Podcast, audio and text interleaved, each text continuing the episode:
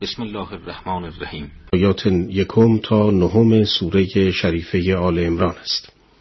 این سوره مشتمل بر دویست آیه می باشد که در مدینه منوره نازل شده است. هدف اصلی این سوره دعوت و تشویق مؤمنان به حمایت از دین الهی و توحید کلمه است. در این سوره بیشتر از ایمان اسلام و استقامت در راه گسترش دین مبین اسلام و احتجاج منطقی با یهود، مسیحیان و مشرکان سخن به میان آمده است. مطالب این سوره چنان به هم مربوطند و متناسبند که گویا همه آیات آن یک جا نازل شده است.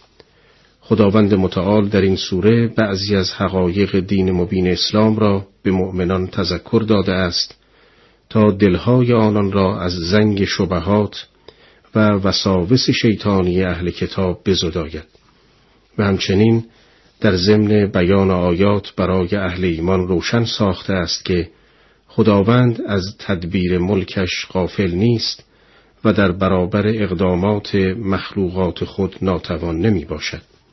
بعضی از مفسران شعن نزول قسمتی از آیات نخستین این سوره را درباره فرستادگان مسیحیان نجران دانستند.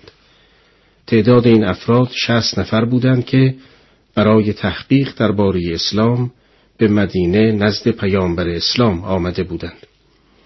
پیامبر گرامی اسلام در جلسه ای که با این افراد داشتند شمه از انحرافات و عقاید نادرست اهل نجران را با اقامه دلیل و برهان باطل شمردند و با تلاوت آیات نخستین سوره آل امران به توضیح معارف اسلام و تعاریف درخشان آن پرداختند. حال به ترجمه آیات یکم تا نهم این سوره شریفه می‌پردازیم. به نام خداوند بخشاینده مهربان الف لام میم خداوند یگانه است که خدایی جز او نیست و زنده و پاینده است ای پیامبر خداوند این کتاب را که تصدیق کننده کتابهای پیشین است به حق بر تو نازل کرد و قبل از آن تورات و انجیل را نیز نازل کرده است که هدایتی برای مردم است و فرقان را نازل کرد که جدا کننده حق از باطل است. کسانی که آیه های خدا را انکار کرده اند عذابی سخت دارند و خدا پیروزمندی داد ستاننده است. خطاب در آیه شریفه پیامبر گرامی اسلام است و می‌فرماید خداوند پاینده قرآن را بر تو فرو فرستاد که نشانه های حق و حقیقت در آن وجود دارد. حق به معنای مطابقت و هماهنگی است و به همین دلیل به آنچه با واقعیت تطبیق می کند حق گفته می شود و از این روی به خداوند حق می‌گویند که ذات مقدس او بزرگترین واقعیت غیرقابل انکار است. کلمه فرقان در آیه دوم سوره شریفه آل امران به معنای وسیله تمیز حق از باطل به کار رفته است. همچنان که روز جنگ بعد در قرآن به عنوان یوم الفرقان نامیده شده است. زیرا در آن روز ارتش کوچکی که فاقد ساز و برگ جنگی بود بر ارتش بزرگ و نیرومند کفر پیروز شد و در این روز نیروی حق در برابر سپاه باطل نمایان گردید همچنین به معجزات دهگانه حضرت موسی علیه السلام نیز فرقان اطلاق شده است و نیز به همین جهت به قرآن فرقان گفته می شود که قرآن وسیله است که حق را از باطل مشخص می سازد. در روایات آمده است که قرآن نام مجموعه کتاب آسمانی است و فرقان نام آیاتی است که دستورهای عملی و احکام حلال و حرام و برنامه های فردی و اجتماعی در آن ذکر شده است. آیه چهارم سوره شریفه آل امران فرجام کافران را عذاب شدید الهی دانسته است. بدیهی است انسان مادی که در شهوات دنیا فرو رفته و متخلق به اخلاق الهی شده است تنها سعادت مادی را سعادت پنداشته و به سعادت روح که سعادت معنوی است اعتنایی ندارد. چنین انسانی اگرچه سعادت جسمانی را داراست اما از نظر روح شقاوت محض است و هیچ گونه سعادتی را همراه ندارد.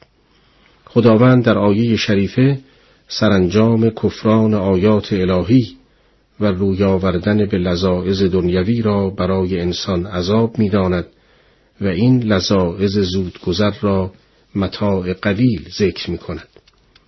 در ادامه آیات چنین می‌خوانیم. در آسمان و زمین هیچ چیز بر خدا پوشیده نیست. هموست که شما را در رحمها بدان گونه که می‌خواهد صورتگری می کند خدایی جز او نیست که پیروزمند و فرزانه است.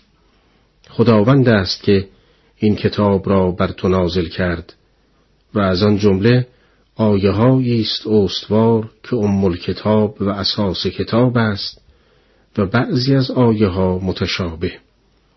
آنها که در دلهایشان خللی است از این کتاب آنچه را که مبهم است و تعبیر آن را جز خدا نداند از سر فتنه و به قصد تعویل نادرست پیروی می کنند و آنها که در دانش خود ثابت قدمند می‌گویند به قرآن ایمان داریم همه از جانب پروردگار ماست و جز خردمندان اندرز نگیرند.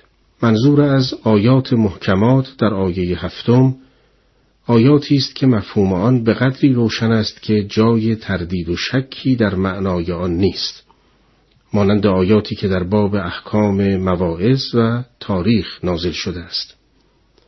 این آیات در قرآن کریم ام کتاب نیز نامیده شده است. به دلیل آنکه آیات محکمات مرجع و مفسر آیات دیگرند. آیات متشابه در قرآن با آیاتی گفته می شود که معانی آنها در ابتدا پیچیده است و احتمالات متعدد در مفهوم آن وجود دارد. اگرچه این آیات با توجه به آیات محکم تفسیر پذیر است از آنچه گفته شد نتیجه می‌گیریم که یک انسان واقع بین و حقیقت جو برای فهم کلمات پروردگار راهی جزین ندارد که با نگرشی عمیق به همه آیات حقیقت را دریابد و اگر از زواهر بعضی از آیات ابهام و پیچیدگی بیابد با توجه به آیات محکم دیگر به معنای واقعی دست یابد. در آیه هفتم سوره مبارکه آل امران واژه راسخون فی العلم آمده است که به نقل روایات عدیده‌ای تفسیر به پیامبر گرامی اسلام صلوات الله علیه و آله و ائمه خدا علیهم السلام شده است. در اصول کافی روایتی بدین مضمون از امام باقر علیه السلام نقل شده است که فرمود پیامبر گرامی اسلام از بزرگترین راسخانه در علم بود و تمام آنچه را خداوند بر او نازل کرده بود از تعویل و تنزیل قرآن می‌دانست. خداوند هرگز بر او پیامی نازل نکرد که تعویل آن را به او تعلیم نکند. در آیه هشتم و نهم می‌خوانیم پروردگارا دلهای ما را پس از آن که هدایت کرده ای منحرف مکن و رحمت خود را بر ما ارزانی دار که تو بخشاینده ای پروردگارا تو مردم را در آن روزی که شک ندارد گرد میآوری که تو از وعده خیش تخلف نمی کنی. زیه آیات دهم تا بیستم سوره شریفه آل امران را آغاز می کنیم.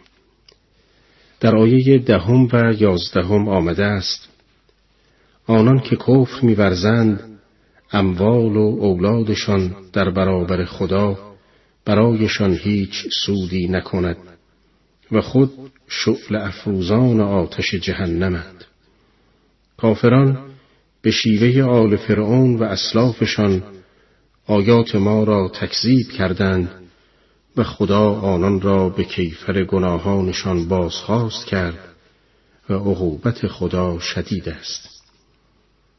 این آیات به دنبال آیات پیشین سوره مبارکه آل امران سرانجام کافران را در آخرت بیان می کند و میفرماید اگر کافران تصور می کنند که ثروت و فرزندانشان می تواند در جهان دیگر از آنها دفاع کند سخت در اشتباهند این امور ممکن است در این جهان به طور موقت در برابر پاره از حوادث به انسان کمک کنند اما در برابر پروردگار هیچ اثری نخواهند داشت. همچنین خداوند در نحوه عذاب کافران می‌فرماید که کافران خود هیزم جهنمند و خودشان آتش شده و به جان خیش آتش می‌زنند. و آل فرعون و اشخاص کافری که قبل از آنان بودند همگان با گناهان خود کیفر شده و عذابی که به آنان می‌رسد عین گناهانی است که خود انجام دادند. در آیه دوازدهم سوره شریفه آل عمران می‌خوانیم به کسانی که کافر شده اند بگو به زودی مغلوب و در جهنم محشور می‌شوید که بد آرامگاهی است. در شعن نزول این آیه کریمه آمده است پس از جنگ بدر و پیروزی مسلمانان جمعی از یهود به پیامبری حضرت محمد صلی الله علیه و آله ایمان آوردند اما جمعی از سر اناد و لجاجت عقیده داشتند که باید منتظر بمانیم تا در نبردهای دیگر قدرت اسلام را ببینیم و آنگاه ایمان بیاوریم. این عده پس از جنگ احد که به شکست ظاهری مسلمانان انجامید بر مبارزه و خشونت خود بر مسلمانان افزودند و حتی با مشرکان علیه اسلام هم پیمان شدند. در چنین شرایطی آیه دوازدهم سوره آل امران نازل شد و با سراحت یهودیان و مشرکان همپیمان را مخاطب قرار داد که به زودی شکست خواهند خورد و در جهان آخرت سرانجام شومی خواهند داشت. طولی نکشید که مضمون آیه تحقق یافت و یهودیان مدینه بنی قریزه و بنی نظیر در هم شکسته شدند و در قذبه خیبر مهمترین مرکز قدرت آنان متلاشی شد و مشتکان نیز در فتح مکه برای همیشه مغلوب شدند.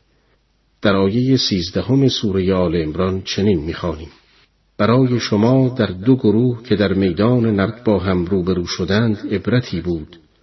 گروهی که به خدا کارزار می‌کردند و دیگر گروه کافر بود. کافران مؤمنان را به چشم خود دو برابر خیش می‌دیدند و خدا هر که را خواهد به یاری خیش نیرو می‌دهد و صاحب نظران را در این عبرتی هست. این آیه کریمه با بیان قسمتی از جنگ بدر به کافران هشدار می‌دهد که به نفرات و اموال و ثروت خود مغرور نشوند زیرا در جنگ بدر ارتش کوچک و فاقد امکانات مسلمانان در برابر سپاه مجهز کفر ایستادگی کرد و پیروز شد. در آیه چهاردهم چنین می‌خوانیم. عشق به امیال نفسانی و دوست داشتن زنان و فرزندان و انبانهای انباشته از سیم و زر و اسبان داغ برنهاده و چارپایان و کشت و زر برای مردم زیبا جلوه داده شده است. همه اینها کالای زندگی دنیاست در حالی که فرجام پیش خداست.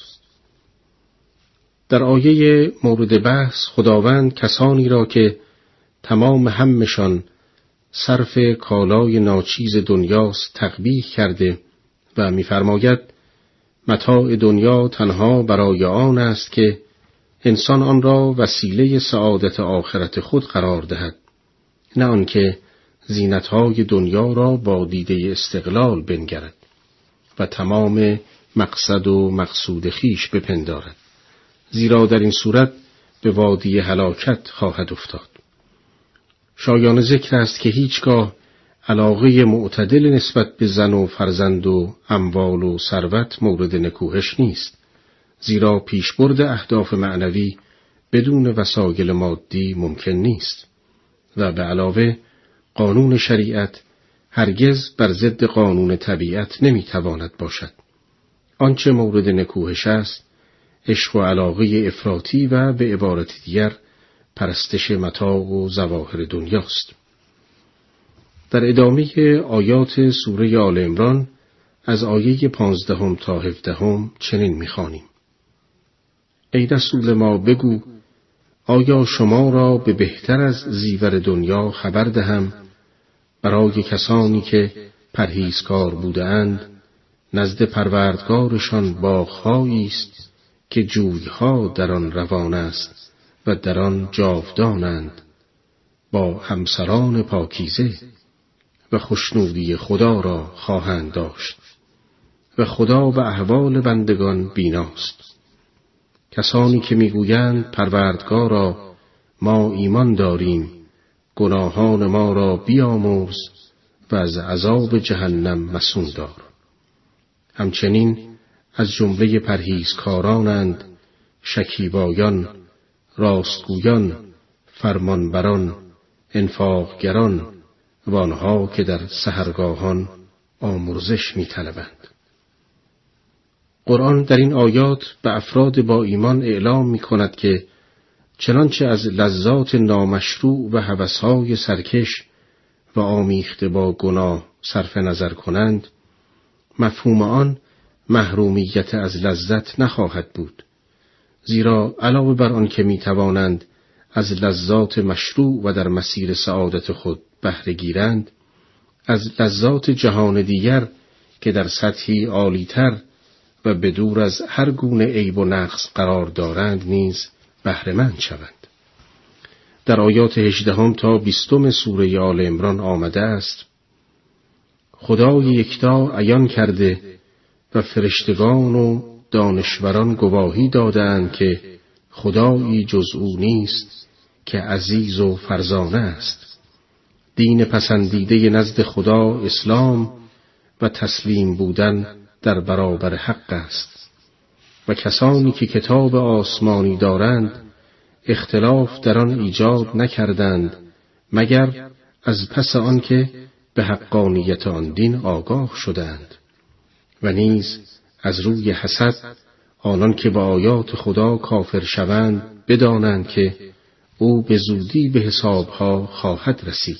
اگر کافران با تو مهاجه کردند بگو من قلب خیش و کسانی را که پیرو من شدهاند به خدا تسلیم کردم به اهل کتاب و مشرکان بگو آیا شما هم اخلاص ورزیده اید و تسلیم فرمان الهی شده اید اگر اخلاص ورزیده اند پس هدایت یافتند و اگر رو گردان شده اند وظیفه تو ابلاغ پیام است و بس که خدا بینای بندگان است. معنای جمله دین در پیشگاه الهی اسلام است چنین است که آین حقیقی در نزد خدا همان تسلیم در برابر فرمان اوست. و از آنجا که آین پیامبر گرامی اسلام عالی ترین نمونه دین است نام اسلام برای آن انتخاب شده است. امام همام علی علیه السلام در توضیح معنای اسلام می‌فرماید اسلام همان تسلیم در برابر حق است و تسلیم بدون یقین ممکن نیست و یقین داشتن باید توأم با اعتقاد و تصدیق قلبی باشد و همچنین تصدیق قلبی باید با اقرار و انجام وظیفه توأم باشد و در پایان می‌فرماید انجام مسئولیت همان عمل به فرامین الهی. در آیات 21 و 22 سوره شریفه آل عمران می‌خوانیم ای رسول ما کسانی که آیه های خدا را انکار می کنند و پیامبران را به ناحق می کشند و نیز مردمی را که از روی عدل فرمان می دهند به قتل می رسانند به عذابی دردآور بشارت ده. اعمال اینان در دنیا و آخرت تباه شده است و هیچ یار و یاوری ندارند. این آیات به تاریخ پرماجرای یهود اشارت دارد. کسانی که در قتل عام پیامبران خود جسور بودند و بیپروا مجاهدان راستین راه خدا را میکشتند و از جنایات ننگین خود خرسند بودند. مجازات در خصوص چنین مردمی به خوبی روشن است. اینان نه تنها مشمول شفاعت نمی‌شوند بلکه برای اعمال نیک خود نیز پاداشی ندارند. در آیه 23 تا 25 آمده است آیا آنان را ندیدی که از کتاب تورات بهره یافته بودند چون دعوت شدند تا کتاب خدا در باره آنها حکم کند گروهی از ایشان بازگشتند و اعراض کردند. اعراضشان برای این است که می‌گویند جز چند روزی آتش دوزخ به ما نرسد و این دروغ که به خدا میبندند آنان را در دینشان به اشتباه و خطا میاندازد. اینان حالشان چگونه باشد در آن روز که شک در آن نیست؟ وقتی که همه را فراهم آوریم تا پاداش عمل هر کس داده شود بی آنکه بر کسی ستمی رود. این آیات قسمتی از خیانتهای اهل کتاب را یادآور شده که چگونه با بهانه جویی و مطالب بی اساس از اجرای حدود الهی سرپیچی می کردند در حالی که کتاب آسمانی موجود در نزد آنان صریحا حکم الهی را بیان کرده بود. سپس قرآن در ادامه دلیل مخالفت و سرپیچی یهودیان را شرح می دهد که آنان با دلایل بی اساس معتقد بودند که از نژاد ممتازی می باشند و میپنداشتند که ارتباط خاصی با خداوند دارند تا آنجا که خود را فرزندان خدا مینامیدند و به همین دلیل یک نوع مسئولیت در برابر مجازات های الهی برای خود قائل بودند و آن را به خدا نیز نسبت می‌دادند. این امتیازات دروغین که به خدا نسبت می‌دادند تدریجا جزو عقاید آنها گردیده و آنها را مغرور ساخت تا آنجا که در مخالفت با احکام خدا و قانون شکنی سخت بیباک شدند. در آیه 26 و 27 سوره شریفه آل امران می‌خوانیم ای رسول ما بگو ای خدای صاحب ملک ملک به هر که خواهی می‌دهی و از هر که خواهی می ستانی هر کس را بخواهی عزت می دهی و هر کس را بخواهی ذلت می دهی همه نیکی ها به دست توست و تو به هر کاری توانایی. از شب می کاهی و به روز می افزایی و از روز می کاهی و به شب می افزایی زنده را از مرده پدید می آوری و مرده را از زنده پدید می آوری و به هر که خواهی بی حساب روزی می دهی. در تفسیر مشهور مجمع البیان آمده است که پس از فتح مکه به دست مسلمانان پیامبر بر فراز منبر آمد و مژده داد که به زودی ایران و روم زیر پرچم اسلام قرار خواهد گرفت و عظمت اسلام رفته رفته بر جهانیان ثابت خواهد گشت. بعضی از منافقان که هنوز دلهایشان به نور ایمان روشن نشده بود، این مطلب را اقراغامیز تلقی کردند. اما با نزول آیات 26 و 27 سخنان الهی رسول گرامی تایید شد. در آیه 28 چنین می‌خوانیم: نباید مؤمنان کافران را به جای مؤمنان به دوستی برگزینند هر که چنین کند نزد خدا جایی ندارد مگر آنکه بخواهد خود را از کافران با تقیه حفظ کند خداوند شما را از نافرمانی خود برحذر می دارد و بازگشت شما به سوی خداست. قرآن در این آیه شریفه پیام بزرگی به جهان اسلام می دهد و میفرماید که بیگانگان را به عنوان دوست حامی و پشتیبان خود در کارها و اداری امور نپذیرند و فریب سخنان به ظاهر جذاب و طرحها و پیشنهادات و نوآوریهای آنان را نخورند که تاریخ نیز نشان می‌دهد که مسلمانان از این رهگذر ضربه های سنگین خوردند. در آیه 28 خداوند اجازه می دهد که در مواردی که جان یا مال و ناموس مؤمن در خطر است و اظهار حق هیچ گونه فایده مهمی ندارد موقتا از اظهار آن خودداری کند و به وظیفه خود پنهانی عمل نماید.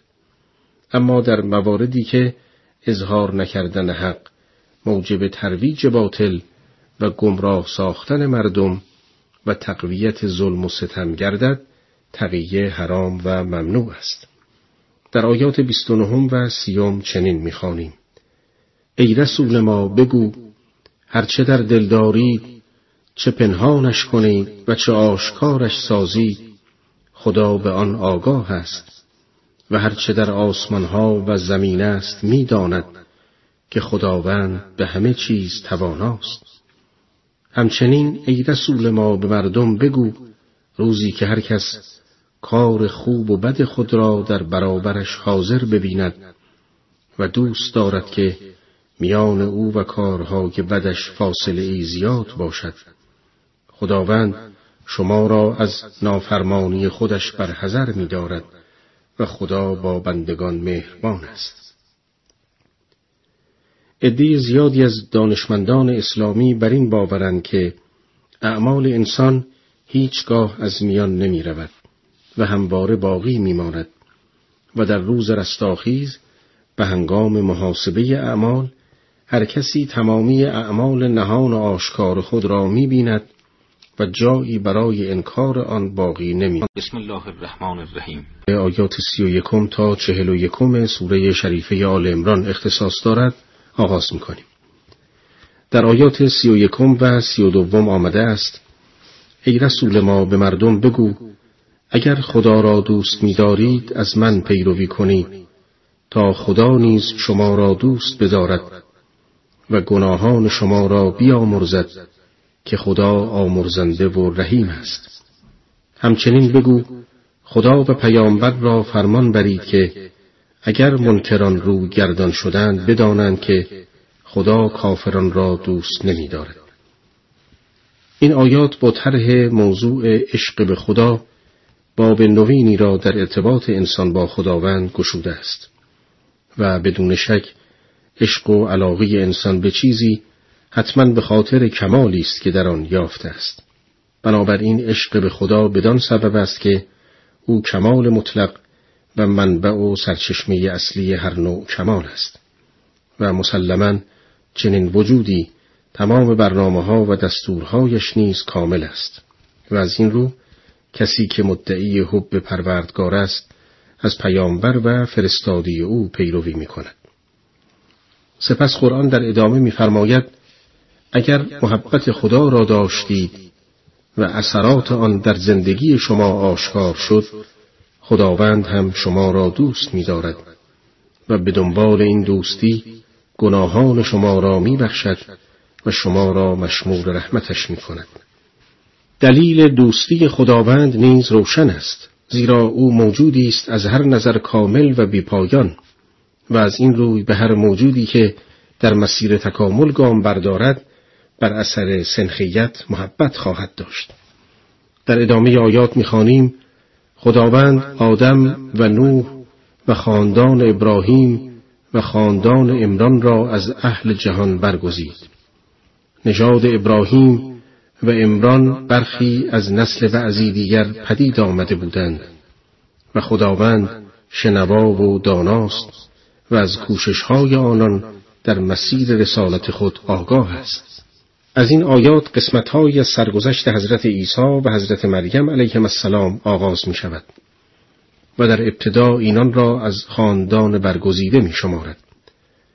انتخاب و گزینش انبیای بزرگ الهی بدین معناست که آنان با اراده و اختیار خود مسیر الهی را پیمودند و به مرتبتی ارتقا یافتند که زمینه مساعدی برای هدایت نوع بشر در آنها به وجود آمد و سپس به سبب تلاش و کوشش در راه هدایت انسانها یک نوع امتیاز اکتسابی به دست آوردند و به صورت انسانهایی برگزیده درآمدند.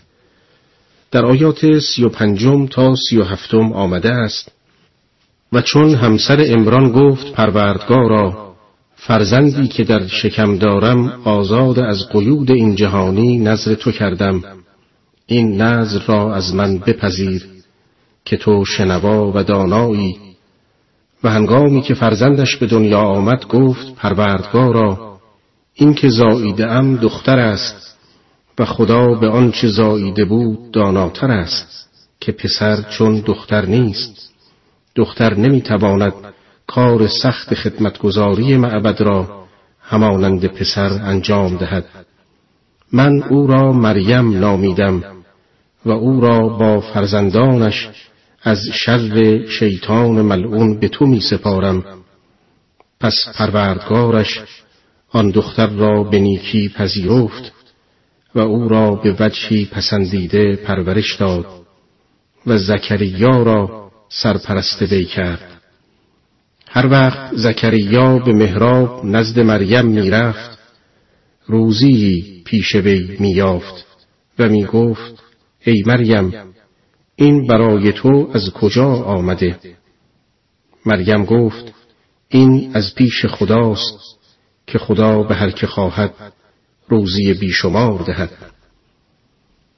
داستان حضرت مریم و فرزندش عیسی علیه السلام یکی از شگفتانگیزترین داستانهایی است که در کتاب آسمانی بدان پرداخته شده است در اخبار اسلامی آمده است که حضرت عمران نازا بود و سالها در حسرت فرزند میسوخت. یک روز معیوسانه دست با آسمان برداشت و از خدای قادر متعال تقاضای فرزند کرد. دعایش مستجاب شد و طولی نکشید که باردار شد. همسر امران همچنین نص کرد که در صورت وضع حمل فرزندش وی را خدمتگزار بیت المقدس کند. اما با کمال تعجب پس از وضع هم فرزندش را دختر یافت. از این روی به خدای خیش عرضه کرد خداوندا فرزندم دختر است و او نمی‌تواند وظایف پسر را انجام دهد. چگونه او را به خدمت خانه تو بگمارم؟ در آیه سی و هفتم می‌خوانیم که خداوند مریم را به صورت نیکویی به خدمتگذاری بیت المقدس پذیرفت و سرپرستی او را حضرت زکریا بر عهده گرفت. زیرا پدرش امران قبل از تولد حضرت مریم چشم از جهان فرو بست مریم تحت سرپرستی زکریا بزرگ شد. طولی نکشید که در پرهیزکاری و معنویت الهی از احبار و دانشمندان پارسایان زمان پیشی گرفت. در ادامه آیات تا آیه چهل یکم چنین آمده است. در این هنگام زکریا پروردگارش را بخواند و گفت پروردگارا مرا از جانب خیش فرزند پاکیزه بخش که تو شنوای دعایی. و فرشتگان او را که در محراب به نماز ایستاده بودند ندا کردند که خدا تو را به یحیی بشارت می‌دهد که کلمه خدا را تصدیق می کند و آگاه پارسا و پیامبری از شایستگان است. زکریا گفت پروردگارا چگونه مرا پسری باشد که پیر شدم و همسرم نازاست؟ گفت بدانسان که خدا هر چه بخواهد انجام می‌دهد.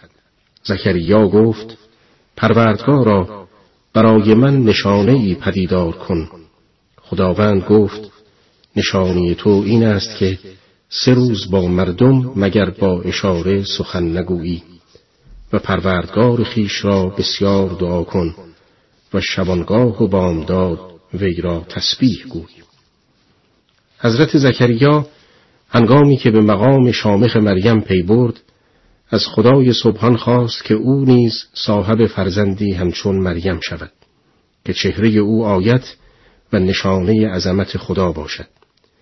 دیری نپایید که دعای زکریا به اجابت رسید و موقعی که در محراب عبادت مشغول نیایش بود از جانب خداوند به او بشارت دادند که به زودی صاحب فرزند پسری به نام یحیی خواهد شد. همچنین به او گفتند که یحیی به حضرت مسیح ایمان می آورد و از نظر علم و عمل رهبری جامعه را بر عهده خواهد داشت و از هوا و هوسهای سرکش و از آلودگی به دنیا دور خواهد بود در این هنگام حضرت زکریا با تعجب از خداوند تقاضای نشانه ای بر بشارت تولد یحیی می کند. خداوند این درخواست زکریا را نیز اجابت می کند و برای او نشانه ای قرار می دهد. نشانه این بود که بدون هیچ عامل طبیعی به مدت سی شبانه روز قادر به تکلم نبود جز در هنگام تسبیح و ذکر خداوند و این وضع عجیب نشانه ای از قدرت پروردگار بر همه چیز بود خدایی که می تواند زبان بسته را به هنگام ذکر بگشاید قادر است از رحم بسته و عقیم فرزندی با ایمان که مظهر ذکر پروردگار باشد را به وجود بیاورد. در این آیات در خصوص چگونگی تولد حضرت یحیی علیه السلام و شخصیت حضرت مریم علیه السلام می‌خوانیم. زکریا گفت پروردگارا برای من نشانه پدیدار کن. خداوند گفت نشانه تو این است که سه روز با مردم مگر با اشاره سخن نگویی؟ و پروردگار خیش را بسیار یاد کن و شبانگاه و بامداد وی را تسبیح گوی. به یادار هنگامی که فرشتگان گفتند ای مریم خداوند تو را برگزید و پاکیزه ساخت و بر تمام زنان جهان برتری داد. ای مریم برای پروردگار خود خضوع کن سجده به جا بیاور و با رکوع کنندگان رکوع نما. آیه خطاب به پیامبر می‌فرماید این از خبرهای غیبی است که به تو وحی می‌کنیم و تو در آن هنگام که قلمهای خود را از طریق قرعه معمول آن روزگار برای سرپرستی مریم به آب میافکندند تا کدام یک سرپرستی مریم را عهدهدار شود و به هنگامی که با بزرگان بنی اسرائیل برای کسب افتخار سرپرستی مریم با هم کشمکش داشتند حضور نداشتی و از طریق وحی پی بردی. در این آیات قرآن به تفصیل پیرامون شخصیت حضرت مریم سخن گفته و می‌فرماید که فرشتگان با مریم سخن می‌گفتند و این خود نشان می‌دهد که فرشتگان ممکن است با انسانی غیر از پیامبران نیز سخن بگویند و این رابطه خود نشانگر والایی مقام مریم است. قرآن در ادامه آیات پیرامون تولد مسیح علیه السلام که با بشارت فرشتگان به مریم آغاز گردیده است چنین می‌فرماید. هنگامی که فرشتگان گفتند ای مریم خداوند تو را به کلمه ای یعنی وجود با عظمتی از طرف خودش بشارت می دهد که نامش مسیح عیسی ابن مریم است. در حالی که در این جهان و جهان دیگر صاحب شخصیت خواهد بود و از مغربان الهی است. آیه بعد ادامه می دهد و با مردم در گهواره و در حالت کهولت سخن خواهد گفت. مریم گفت پروردگارا چگونه فرزندی برای من خواهد بود در حالی که انسانی با من تماس نگرفته است؟ پروردگار گفت خداوند این گونه هرچرا بخواهد میآفریند. هنگامی که چیزی را مقرر می‌دارد فقط به او می‌گوید موجود باش آن نیز فورا موجود می شود ازا قضا امرن فانما یقول له کن فیکون. در ادامه آیات قرآن ویژگی های دیگری از حضرت عیسی را بیان نموده و می‌فرماید و به او کتاب حکمت و تورات و انجیل را میآموزد و او را رسول و فرستاده به سوی بنی اسرائیل قرار داده که به آنها می‌گوید من نشانه ای از طرف پروردگار شما برایتان آوردم. من از گل چیزی به شکل پرنده می سازم سپس در آن می دمم و به فرمان خدا پرنده می گردد و کور مادرزاد و مبتلایان به پیسی را بهبودی می بخشم و مردگان را زنده می کنم و از آنچه می خورید و در خانه خود ذخیره می کنید به شما خبر می دهم مسلما در اینها نشانه برای شماست. اگر ایمان داشته باشید. آیه بعد ادامه می دهد من تورات را که پیش از من نازل شده تصدیق می کنم و آمده ام پاره از چیزهایی که بر شما حرام بوده است بر شما حلال کنم و نشانه ای از طرف پروردگار شما برایتان آوردم بنابراین از خدا بترسید و از من اطاعت کنید. در این آیات قرآن تعدادی از معجزات مشهور و مهم حضرت عیسی علیه السلام از قبیل زنده کردن مردگان و شفا دادن کوران را برمی شمارد. از مفاد این آیات و آیات مشابه آن که معجزات ساگر انبیاء الهی را بیان می نماید استفاده می شود که فرستادگان الهی و اولیای خداوند به فرمان و اذن او می توانند به هنگام لزوم در جهان تکوین و آفرینش تصرف کنند و برخلاف معمول و روال عادی حوادثی را نظیر آنچه که در این آیات بیان شده به وجود آورند. باید توجه داشت که این قدرت پیامبران و اولیاء الهی بر ایجاد امور غیر معمول از جانب خداوند است و با اجازه اوست که می توانند دست به افعال خارق عادت که اصطلاحا معجزه نامیده می شود بزنند. حضرت عیسی پس از بیان معجزات خود خطاب به منی اسرائیل می‌فرماید که در این معجزات نشانه رسالت من وجود دارد. پس اگر ایمان دارید از خدا بترسید و از من که رسول الهی هستم اطاعت نمایید. در آیات بعدی قرآن سخنان حضرت عیسی با بنی اسرائیل و وضعیت آن حضرت آمده است. خداوند پروردگار من و شماست پس او را بپرستید. این راه راست است. هنگامی که عیسی احساس کفر از آنها کرد گفت کیست که یاور من در راه خدا باشد؟ حواریان شاگردان مخصوص عیسی گفتند ما یاوران خداییم به او ایمان آوردیم و تو گواه باش که ما تسلیم فرمان خداییم. آیه بعد از زبان حواریون می‌فرماید پروردگارا ما به آنچه نازل کرده ای ایمان آوردیم و از رسول پیروی نمودیم. پس ما را در زمره گواهان بنویس. آیه بعد می‌گوید و یهودیان نقشه کشیدند و خداوند چارجویی کرد و خداوند بهترین چارجویان است. و مکرو و مکر الله و الله خیر الماکرین. قرآن بیان می‌فرماید که حضرت عیسی علیه السلام تمامی مردم را به بندگی خداوند دعوت می کرد. ولی پس از دعوت کافی و مستدل دریافت که بنی اسرائیل اصرار در مخالفت و گناه دارند و از هر گونه انکار و کجروی دست بردار نخواهند بود. لذا صدا زد کیست که از آین خدا حمایت کرده و از من دفاع نماید و به این دعوت حضرت مسیح عده کمی پاسخ دادند که قرآن از آنان به عنوان هواریون نام برده است.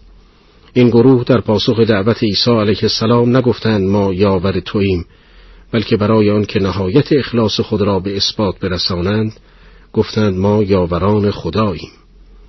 هواریون جمع هواری و به معنای کسی است که لباسها را می‌شوید.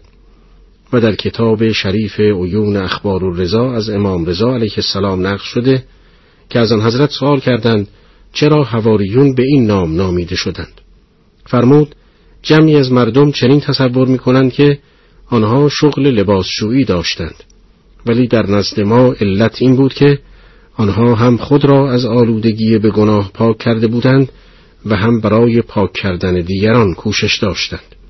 در ادامه آیات پس از ذکر دعای هواریون قرآن اشاره به توطعه هایی برای نابود ساختن مسیح و جلوگیری از آینش می کند.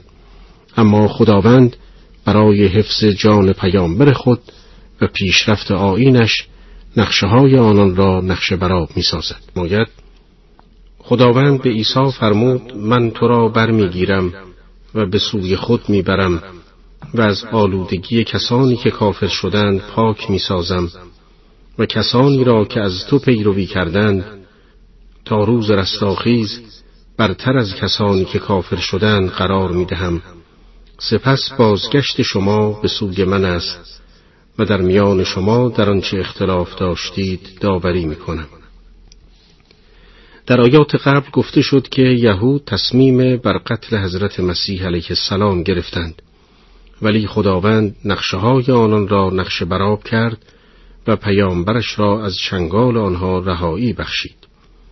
در آیه پنجاه و پنجم بیان شده است که خداوند برای رهایی حضرت مسیح او را به آسمان برده است. این مطلب هم در آیات دیگر قرآن و هم در روایات صریحا بیان شده است. ولی بعضی تصور کردند که کلمه متوفیکه که در آیه به کار رفته از ماده وفات بوده و در نتیجه معنای آن نیز می شود من تو را می میرانم که این معنا مطابق عقیده مسیحیان است حالان که متوفیکه از ماده وفیه می باشد و نه وفات و معنای صحیح کلمه متوفیکه می شود من تو را بر می گیرم که این معنا موافق با سریح آیات دیگر قرآن در روایات ائمه اطهار علیهم السلام می باشد. خداوند خطاب به حضرت عیسی میفرماید که من تو را از چنگال کافران نجات بخشیده و به نزد خود می‌برم و پیروان تو را بر دشمنان و کافران به تو برتری میبخشم و در قیامت در میان شما به حکومت می‌پردازم. البته روشن است که برتری پیروان حضرت عیسی بر دیگران تا زمان نبوت رسول اکرم صلوات الله علیه و آله است. و پس از ظهوران حضرت این مسلمین هستند که به دلیل تبعیت از دین اسلام بر تمامی پیروان ادیان دیگر برتری دارند. در ادامه آیات درباره نتیجه حکومت و داوری خداوند در قیامت می‌فرماید اما آنها که کافر شدند آنها را مجازات دردناکی در دنیا و آخرت خواهم کرد و یاورانی ندارند و ما آنها که ایمان آورند و عمل صالح انجام دهند خداوند پاداش آنها را به طور کامل خواهد داد و خداوند ستمکاران را دوست ندارد. ای رسول ما آیات الهی را که بر تو می‌خوانیم از نشانه های حقانیت توست و این آیات یادآوری حکیمانه است. در این آیات نتیجه قضاوت خداوند بیان گردیده. کسانی که افراد کافر و مخالفان حق و عدالت همانطور که در این جهان گرفتار عذابهای دردناک خواهند بود در جهان دیگر نیز به همین سرنوشت دچار خواهند شد ولی آنها که عمل صالح داشتند پاداش خود را به طور کامل خواهند گرفت پس از ذکر سرگذشت مسیح روی سخن به پیامبر اکرم شده و چنین می آید. آنچه بر تو خواندیم آیات و نشانههایی برای صدق رسالت تو و یادآوری حکیمانه ای بود که به صورت آیات قرآن بر تو نازل گردید. در آیات بعدی درباره چگونگی آفرینش حضرت عیسی چنین می آید ان مثل عیسی عند الله که مثل آدم خلقه من تراب ثم قال له کن فیکون. مثل عیسی در نزد خدا همچون مثل آدم است که او را از خاک آفرید و سپس به او فرمود موجود باش. او هم فورا به وجود آمد. اینها حقیقتی است از جانب پروردگار تو. بنابراین از تردید کنندگان نباش. آیات مذکور و تعداد دیگری از آیات این سوره در پاسخ گفتگوهای مسیحیان نجران نازل شده است. این گروه که هیئت شست نفری بوده و همراه چند نفر از رؤسا و بزرگان خود به عنوان نماینده از طرف مسیحیان نجران وارد مدینه شده و پیرامون حقانیت اسلام به مناظره برخواستند از جمله مسائل مورد بحث این بود که آنها به ولادت حضرت عیسی بدون پدر اشاره کرده و آن را دلیل بر الوهیت او دانستند. آیات ترجمه شده به عنوان پاسخ به آنها نازل شده و با یک استدلال کوتاه و روشن به ادعای مسیحیان نجران درباره الوهیت مسیح چنین پاسخ داد که اگر عیسی بدون پدر به دنیا آمد این دلیل بر آن نمی شود که او خداوند و یا فرزند خدا باشد چرا که این موضوع درباره آدم به شکل عجیبتری تحقق یافته است. حضرت آدم بدون پدر و مادر به وجود آمده و همانطور که نحوه آفرینش آدم را دلیل بر الوهیت او نمی‌دانیم در مورد حضرت عیسی هم نباید قائل به الوهیت او گردید. در آیه بعد برای تأکید بر این مطلب می‌فرماید آنچه درباره مسیح فرستادیم حقیقتی است از جانب خداوند که جای هیچ گونه شکی در آن نیست.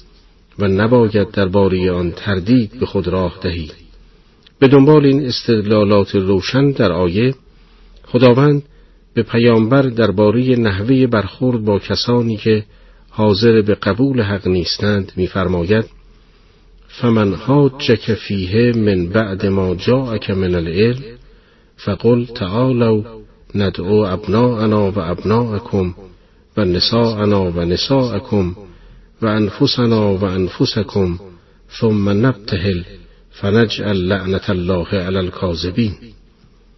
هرگاه پس از علم و دانشی که به تو رسیده کسانی با تو به بحث و ستیز برخیزند با آنها بگو بیایید ما فرزندان خود را فراخوانیم و شما هم فرزندان خود را ما زنان خود را بخوانیم و شما هم زنان خود را ما از نفوس خود دعوت کنیم.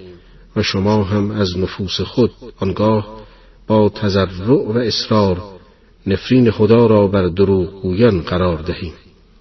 آنچه در قرآن آمده همان سرگذشت واقعی مسیح است و ادعای الوهیت بی اساس است و هیچ معبودی جز خداوند یگانه نیست و خداوند توانا و حکیم است. پس اگر روی برگرداندند خداوند از مفسد جویان آگاه است.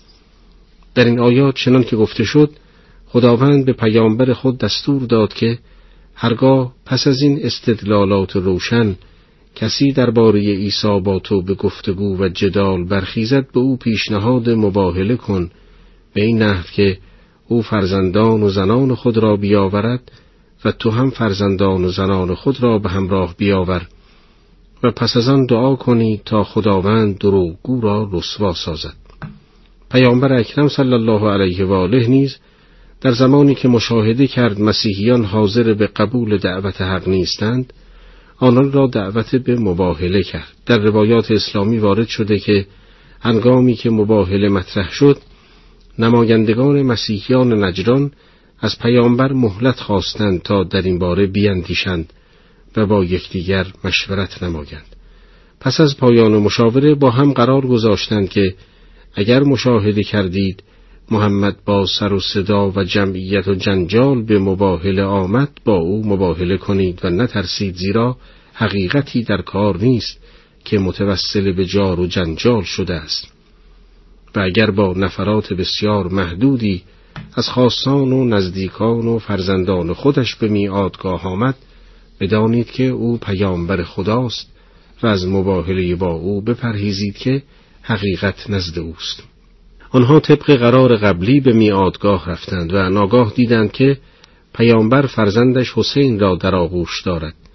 دست حسن را در دست گرفته و علی و فاطمه که درود خداوند بر ایشان باد نیز همراه او هستند و به آنها سفارش می کند هرگاه من دعا کردم شما آمین بگویید. مسیحیان هنگامی که این صحنه را مشاهده کردند سخت به وحشت افتادند و از اقدام به مباهله خودداری کرده حاضر به مصالحه شدند و شرایط را پذیرفتند. یکی از نکات مهمی که از آیه مباهله استفاده می شود افضلیت اهل بیت علیهم السلام بر سایر مسلمین است. زیرا در آیه مباهله فرمود که زنان و فرزندان و نفسهای خود را بیاورید. و پیامبر اکرم در زمانی که برای مباهله حاضر شد تنها حضرت فاطمه را راه خود آن حضرت دارای همسران چندی نیز بودند. و همچنین امام حسن و امام حسین را به عنوان فرزندان خود و امیر المؤمنین را به عنوان جان و نفس خیش به همراه بردند که این نشانه پیوستگی کامل علی علیه السلام با رسول اکرم است. تا آنجا که در آیه مباهله از آن حضرت تعبیر به جان و نفس پیامبر شده است. در ادامه آیه مباهله می‌فرماید آنچه از داستان عیسی برای تو شهر دادیم واقعیتی است که از طرف پروردگار بر تو نازل شده. بنابراین ادعاهای بی اساسی که درباره الوهیت مسیح می‌کردند یا اینکه او را فرزند خدا می‌دانستند همگی بی اساس و پایه است. و مقام الوهیت تنها برای خدای عزیز و حکیم شایسته است و معبودی جزو نیست. و اگر کسی پس از استدلالات منطقی درباره مسیح و همچنین دعوت به مباهله تسلیم به حق نشده و به لجاجت خود ادامه دهد ثابت می شود که طالب حق نیست بلکه مفسد جوست و گرفتار تعصبهای ناروا. و خداوند از اعمال مفسد جویان آگاه است. بسم الله الرحمن الرحیم. در آیات قبل آنچنان که توضیح داده شد قرآن مسیحیان را دعوت به استدلال منطقی کرد و پس از مخالفت آنان دعوت به مباهله نمود و قرآن در ادامه آیات خطاب به اهل کتاب می‌فرماید ای رسول ما بگو ای اهل کتاب بیایید به سوی سخنی که میان ما و شما مشترک است گام برداریم. و آن این است که جز خداوند یگانه را نپرستیم و چیزی را شریک او قرار ندهیم و بعضی از ما بعضی دیگر را غیر از خداوند به خدایی نپذیرند. پس اگر روی برتافتند بگو گواه باشید که ما تسلیم فرمان خداوندیم. این آیه اهل کتاب را به مبانی مشترک بین اسلام و دین آنان دعوت می نماید می فرماید چون همه ادیان در اصل توحید مشترکند بیایید دست به دست هم داده و این اصل مشترک را بدون هیچ پیرایه ای زنده کنیم و از تفسیرهای نابجا که نتیجهش شرک و دوری از توحید است خودداری کنیم. در ادامه قرآن خطاب به اهل کتاب می‌فرماید نباید بعضی از ما گروه دیگری را به عنوان معبود و پروردگار خود انتخاب کند. این تعبیر ممکن است اشاره به این باشد که نباید مسیح که یکی از افراد انسان و هم نوع ماست به عنوان معبود شناخته شود و مورد پرستش قرار گیرد بلکه باید تنها خداوند قادر را بپرستیم و از او اطاعت کنیم در انتهای آیه پس از این دعوت منطقی به سوی اساس مشترک تمامی ادیان الهی که مسئله توحید است می‌فرماید اگر آنها باز هم دعوت حق را نپذیرفتند و روی گردان شدند باید با آنها گفت که گواه باشید که ما در برابر حق تسلیم هستیم ولی شما چنین نیستید.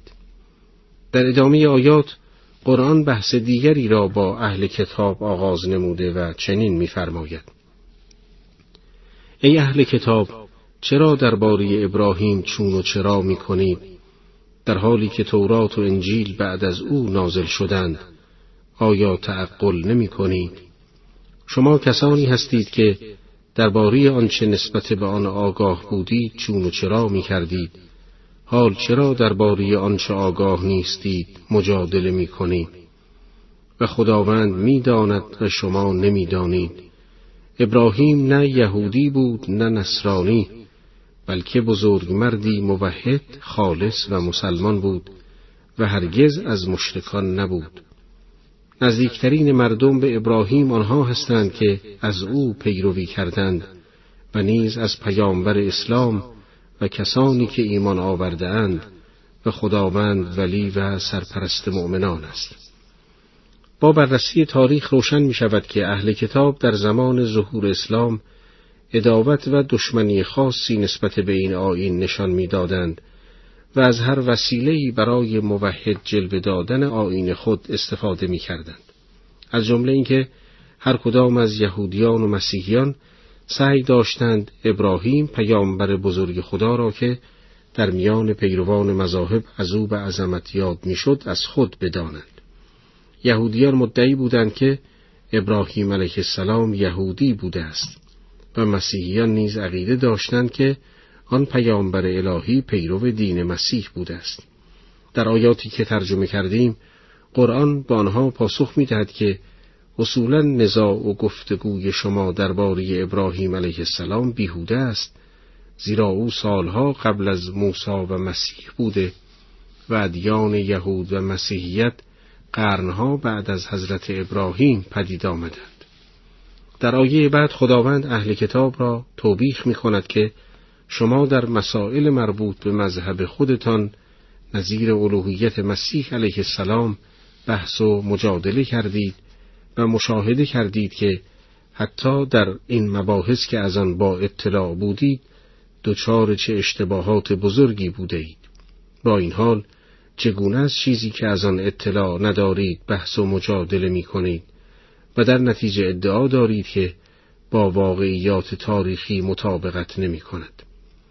در آیات بعد قرآن پس از آن که با سراحت بیان می‌فرماید که ابراهیم نه یهودی بوده و نه نصرانی بلکه موحد پاک و خالصی بود که در برابر خدا تسلیم بوده است.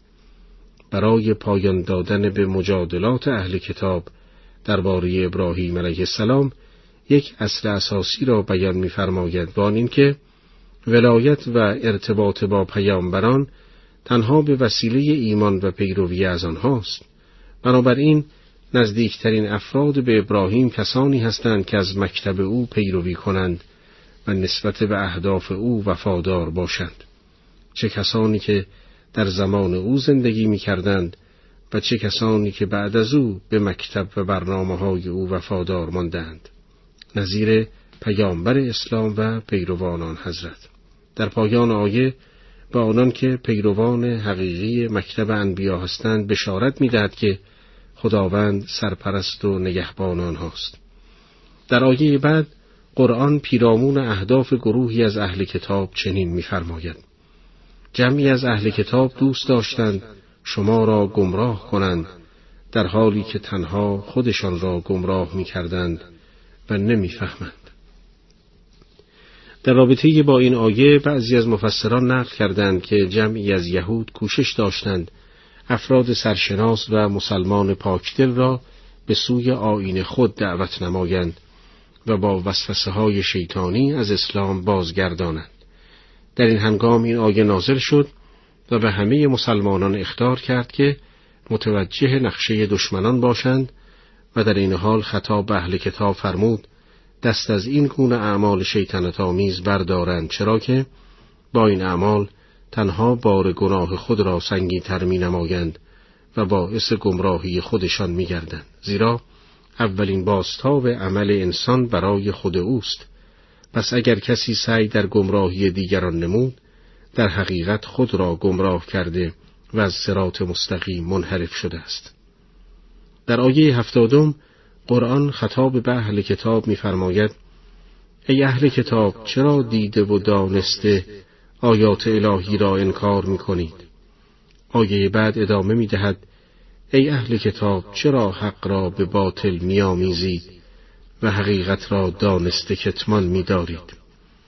روی سخن در این آیات به اهل کتاب است که چرا از اناد و لجاجت خود دست بر نمی دارند و با اینکه نشانهای پیامبر اسلام را در تورات و انجیل خواندند و از آن علم و آگاهی دارند راه انکار را در پیش می‌گیرند در آیه بعد مجددا خطاب به اهل کتاب شده است که چرا حق را به باطل به هم میآمیزند تا حق آشکار نشود و با داشتن علم و آگاهی به رسالت نبی اکرم حقیقت را کتمان می کنند و آیاتی که از تورات و انجیل درباره معرفی پیامبر اکرم و نشانه های اوست مخفی می سازند. هفتاد و دوم تا هشتادم این سوره شریفه بپردازیم. در آیات قبل اشاره به یکی از توطعه های یهود برای ضربه زدن به اسلام بود که عبارت بود از گمراه ساختن عدهای از بزرگان مسلمین. در آیاتی که امروز تلاوت شد اشاره به نقشه شیطانی دیگری از جانب آنان می شود. قرآن در این باره می‌فرماید و جمعی از اهل کتاب گفتند به آنچه بر مؤمنان نازل شده در آغاز روز ایمان بیاورید و در پایان روز کافر شوید. شاید آنها از ایمان خیش بازگردند. همچنین بعضی از یهودیان به یکدیگر می‌گفتند جز به کسی که از آیین شما پیروی می کند واقعا ایمان نیاورید. رسول ما بگو هدایت هدایت الهی است و این توطعی شما در برابر آن بی اثر است. سپس اضافه کردند تصور نکنید به کسی همانند شما کتاب آسمانی داده می شود یا اینکه می توانند در پیشگاه پروردگارتان با شما بحث و گفتگو کنند بلکه نبوت و منطق هر دو نزد شماست. ای رسول ما در جواب این جهودان بگو فضل و رحمت و موهبت نبوت در انحصار کسی نیست بلکه به دست خداست. و به هر کس بخواهد و شایسته بداند می‌دهد و خداوند دارای مواهب گسترده و آگاه از موارد شایسته است. در تفسیر المیزان در توضیح این آیات چنین آمده است که گروهی از یهودیان با یکدیگر چنین قرار گذاشتند که پیامبر اکرم و مؤمنین را در اول روز که به جانب بیت المقدس نماز خواندند تصدیق کنند اما نسبت به نمازی که در آخر روز به سمت کعبه خواندند تکذیبشان کنند. و یهودیان می‌دانستند که در تورات تغییر قبله نشانه نبوت پیامبر اسلام است.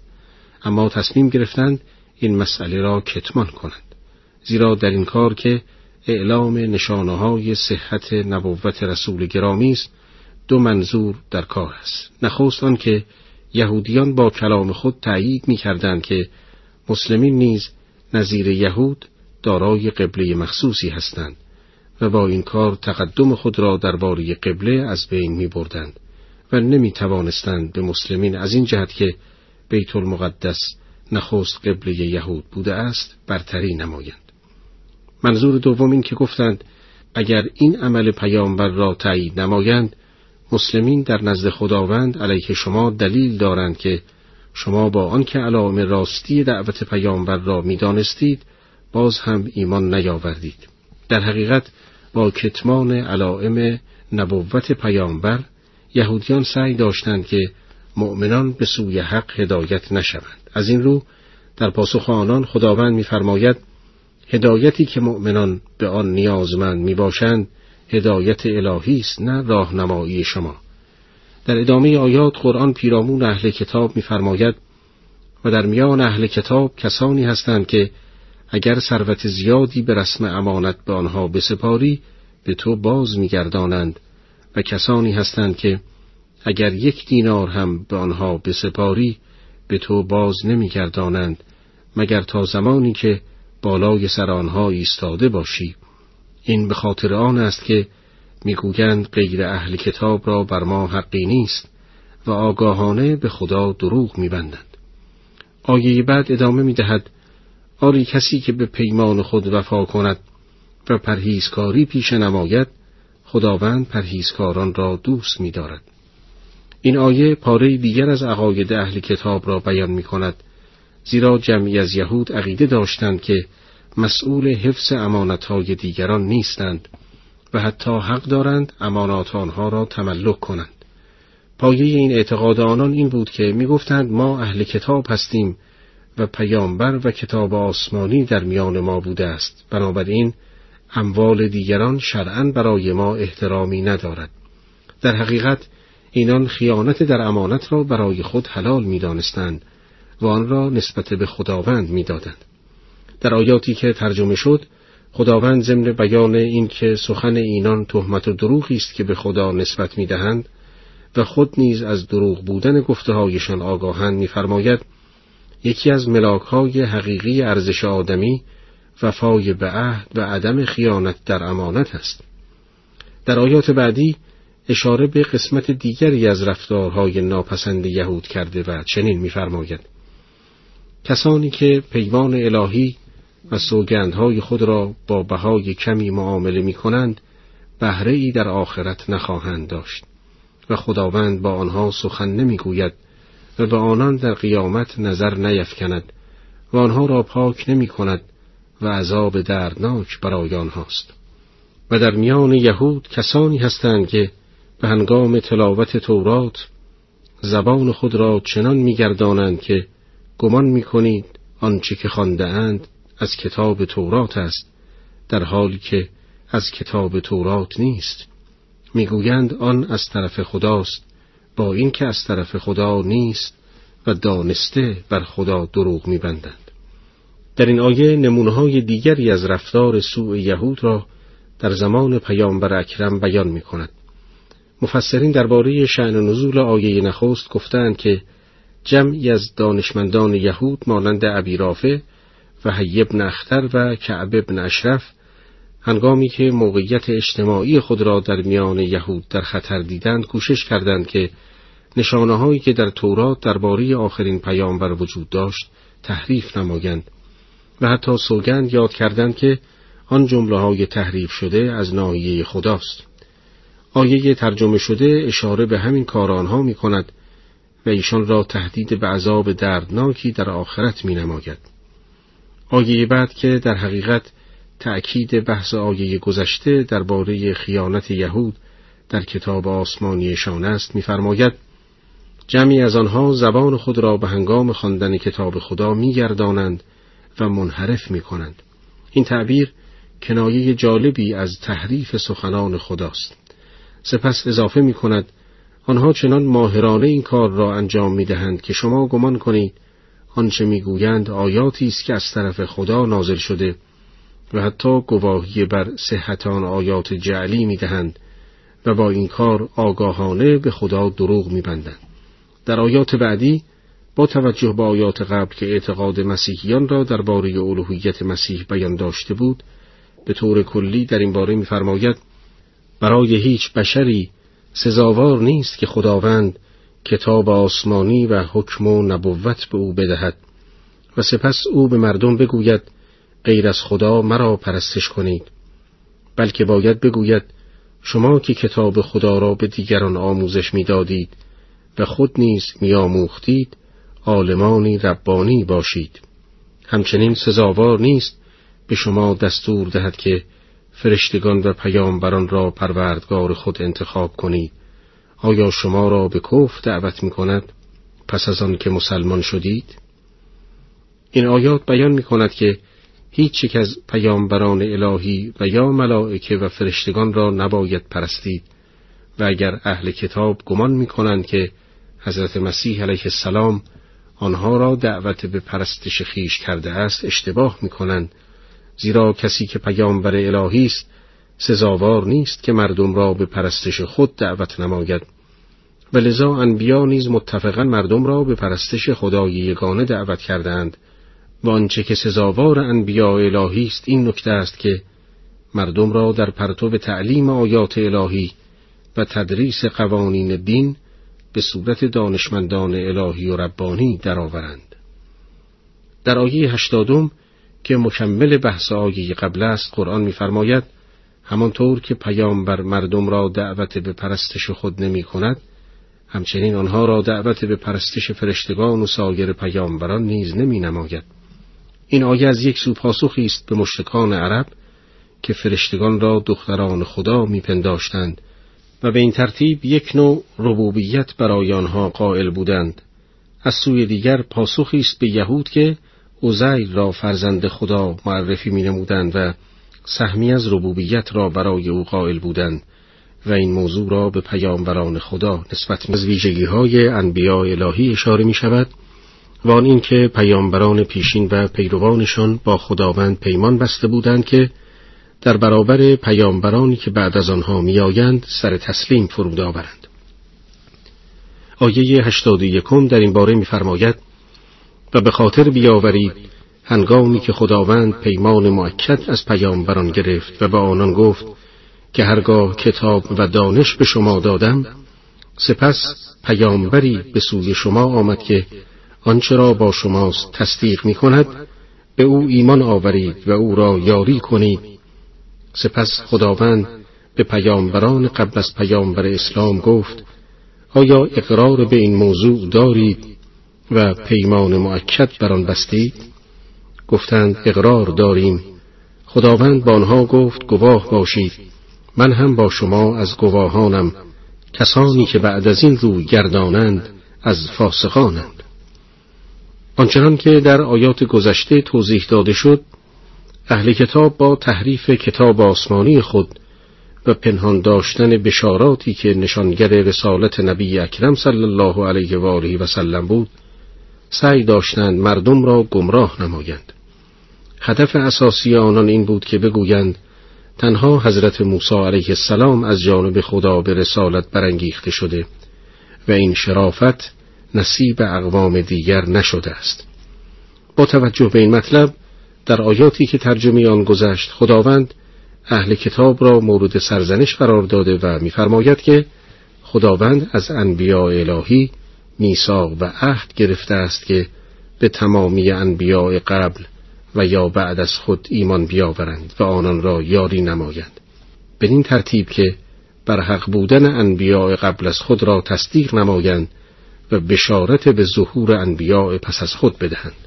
همانطور که حضرت عیسی علیه السلام نبوت حضرت موسی علیه السلام را تصدیق کرد و به ظهور پیامبر اسلام بشارت داد. علاوه بر این خداوند با انبیا پیمان بسته است که اینان از هر کدام از امت خیش نیز بر عمل پیمان بگیرند. به این ترتیب به خوبی روشن می گردد که در نزد خداوند هیچ گونه حقی برای اهل کتاب نسبت به تعصب بر دین خود و مخالفت با پیامبر اسلام وجود ندارد. و نه تنها چنین حقی را ندارند بلکه از آنها پیمان گرفته شده است که رسول بعدی را که پیامبر اکرم است یاری نموده و حمایت کنند. قرآن کریم در آیات بعدی در باره اهل کتاب می‌فرماید آیا آنها جز دین خدا را خواهانند؟ در حالی که هر کس در آسمان ها و زمین است از روی اختیار یا اجبار در برابر او تسلیم شدند و به سوی او باز میگردند. بگو ایمان به خدا داریم و آنچه بر ما و ابراهیم و اسماعیل و اسحاق و یعقوب و اسبات نازل گردیده و آنچه به موسی و عیسی و پیامبران از طرف پروردگارشان داده شده است ایمان داریم.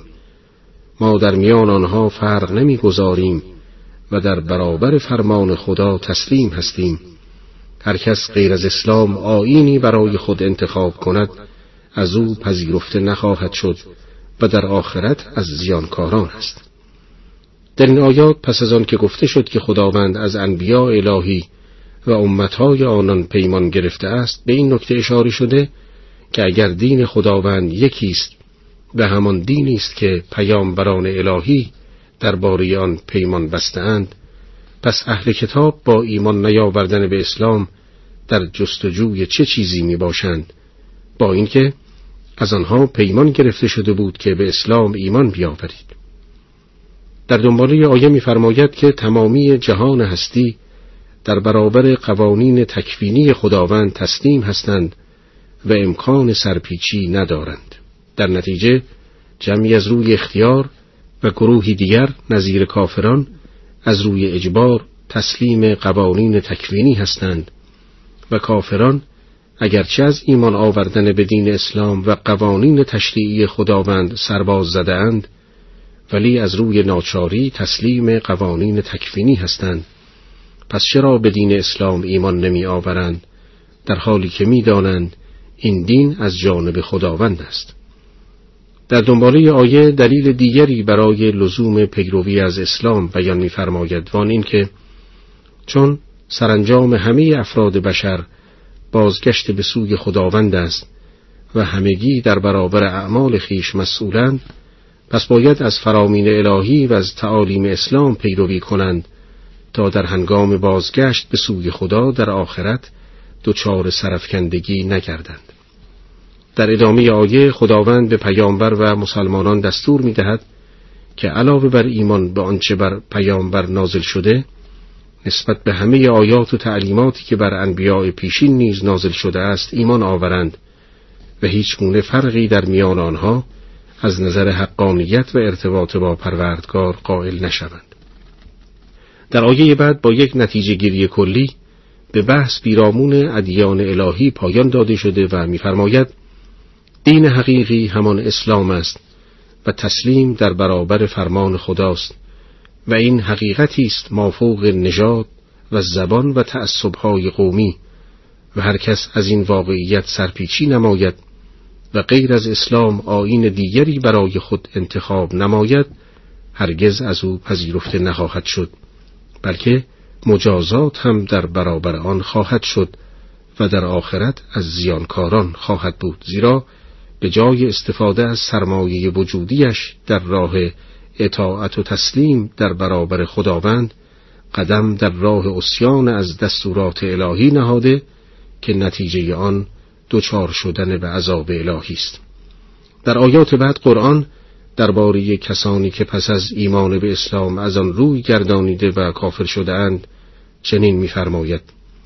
چگونه خداوند جمعیتی را هدایت می کند که بعد از ایمان و گواهی به حقانیت رسول اکرم و آمدن نشانهای روشن برای آنها کافر شدند. خداوند جمعیت ستمکاران را هدایت نخواهد کرد. کیفر آنها این است که نفرین و لعنت خداوند و فرشتگان و مردم همگی بر آنهاست. آنها همواره در این نفرین میمانند. مجازات آنها تخفیف نمییابد. به آنها مهلت داده نمی شود مگر کسانی که پس از آن توبه کنند و اصلاح نمایند و در مقام جبران گناهان گذشته برایند زیرا خداوند آمرزنده و بخشنده است در این آیات قرآن می‌فرماید خداوند چگونه گروهی را که پس از ایمان و شهادت به رسول اکرم و دیدن نشانه های روشن الهی باز کافر شده اند هدایت می نماید. مراد از این گروه کافر ممکن است اهل کتاب باشد زیرا آنها مشاهده کردند که اشارات انبیاء گذشته منطبق بر رسول اکرم است و با اینکه به ظهور چنین پیامبری ایمان داشتند و حقانیت آن حضرت را نیز مشاهده کردند باز نسبت به آن حضرت کفر ورزیدند و اسلام نیاوردند. احتمال دیگران که منظور از آن گروه کافر کسانی باشند که با مشاهدی معجزات الهی و دلایل استوار اسلام اختیار کرده ولی بعدا به خاطر تعصبهای قومی و حفظ منافع دنیای خیش کافر شدند.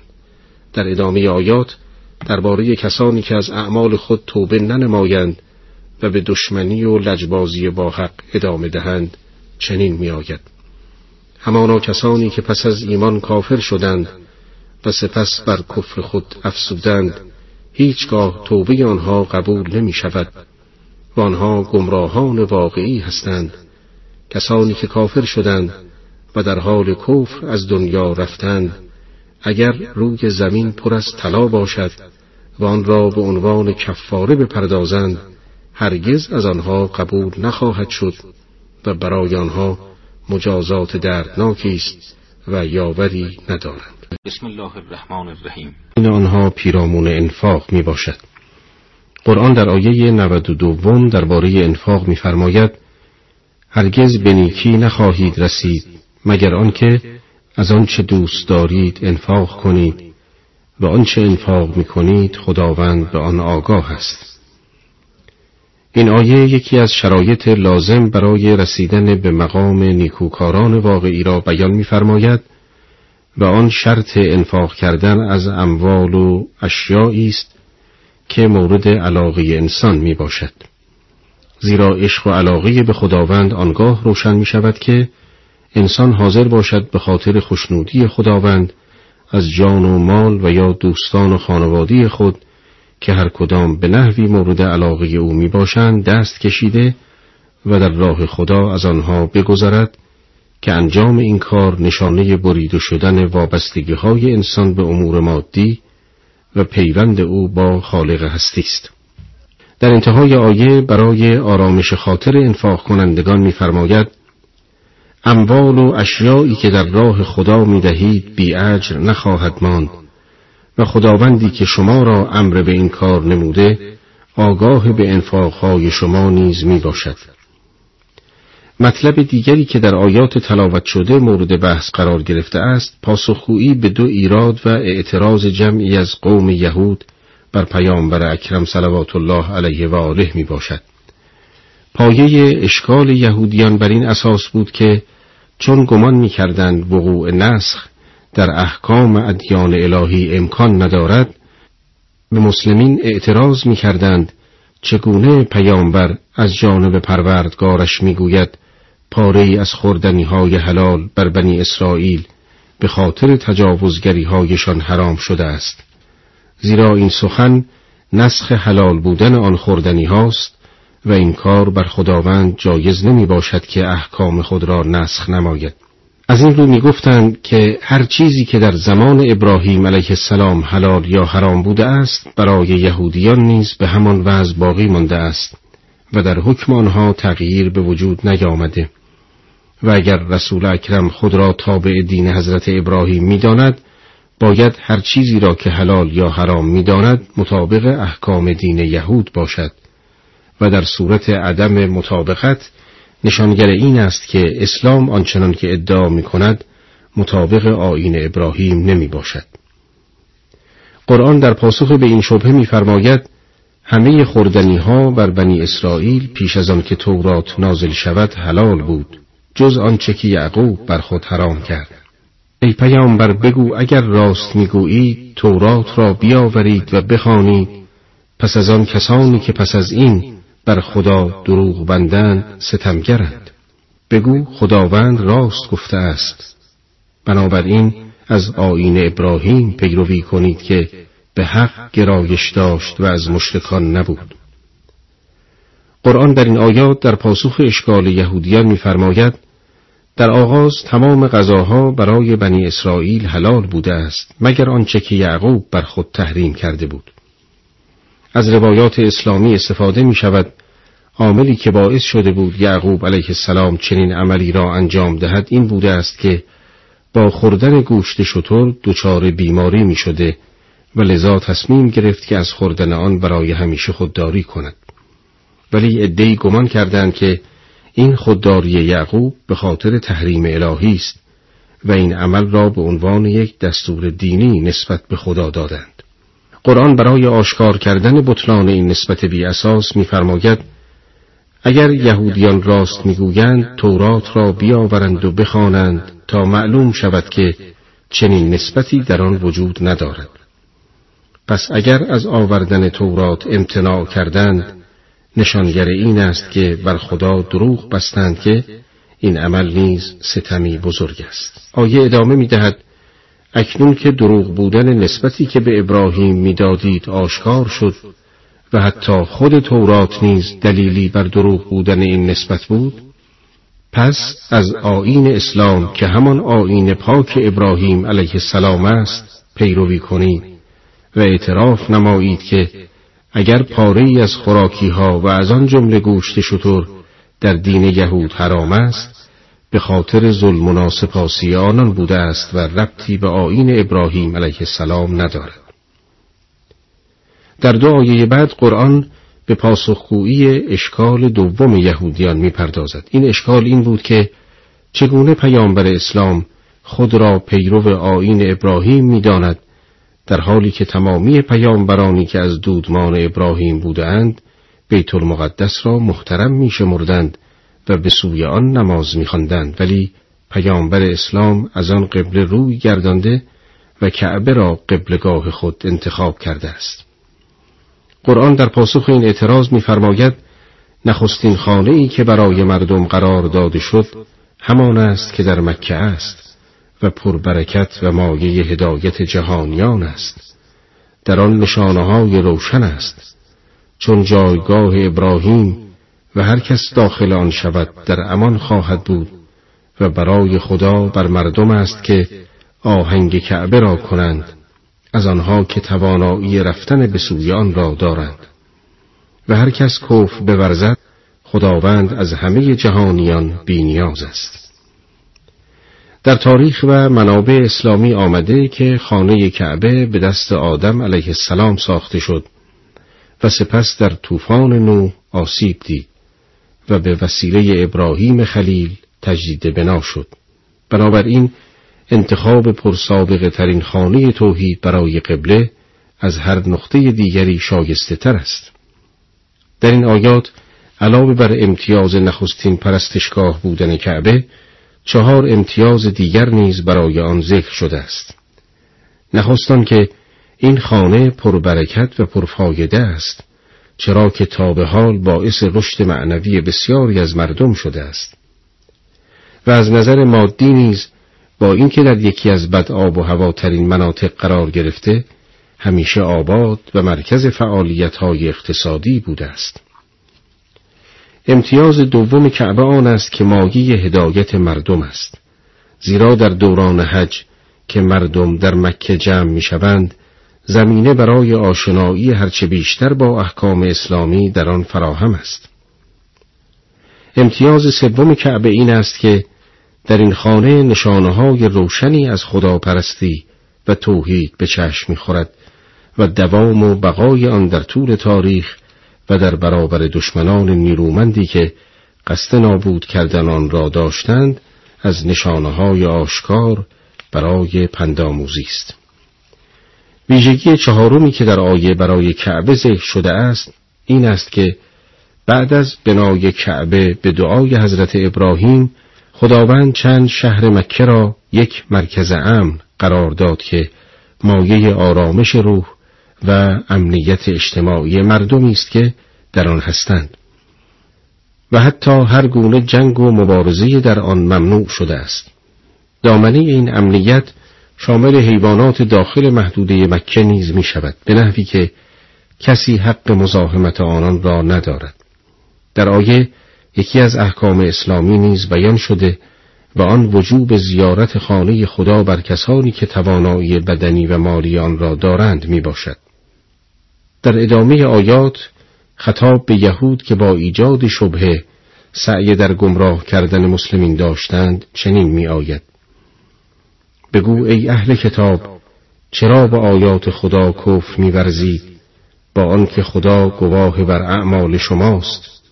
بگو ای اهل کتاب چرا افرادی را که ایمان آورده اند از راه خدا باز می‌دارید و می‌خواهید این راه را کج سازید؟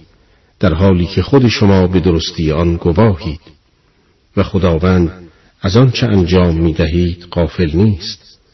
ای کسانی که ایمان آورده اید اگر از جمعی از اهل کتاب اطاعت کنید شما را پس از ایمان آوردنتان به کفر باز میگردانند و چگونه ممکن است شما کافر شوید در حالی که آیات خدا بر شما خوانده می شود و پیامبر او در میان شماست و هر کس به خدا تمسک جوید به راه مستقیم هدایت شده است.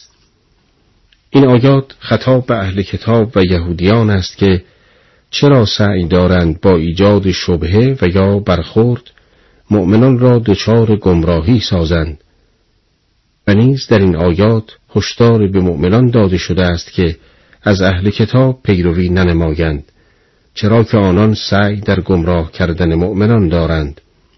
و همچنین به مؤمنان توجه داده می شود که با استفاده از قرآن و رسول اکرم و یاری جستن از خداوند در راه راست قدم برداشته و خود را از زلالت و گمراهی برکنار آیه 102 می‌فرماید ای کسانی که ایمان آورده اید آنچنان که حق تقوا و پرهیزکاری است از خدا بپرهیزید و نمیرید جزان که مسلمان باشید و همگی به ریسمان خداوند چنگ زنید و پراکنده نشوید و نعمت خدا را بر خود به یاد آورید که چگونه همگی دشمن یکدیگر بودید و خداوند در میان دلهای شما الفت ایجاد کرد و به وسیله نعمت او برادر شدید.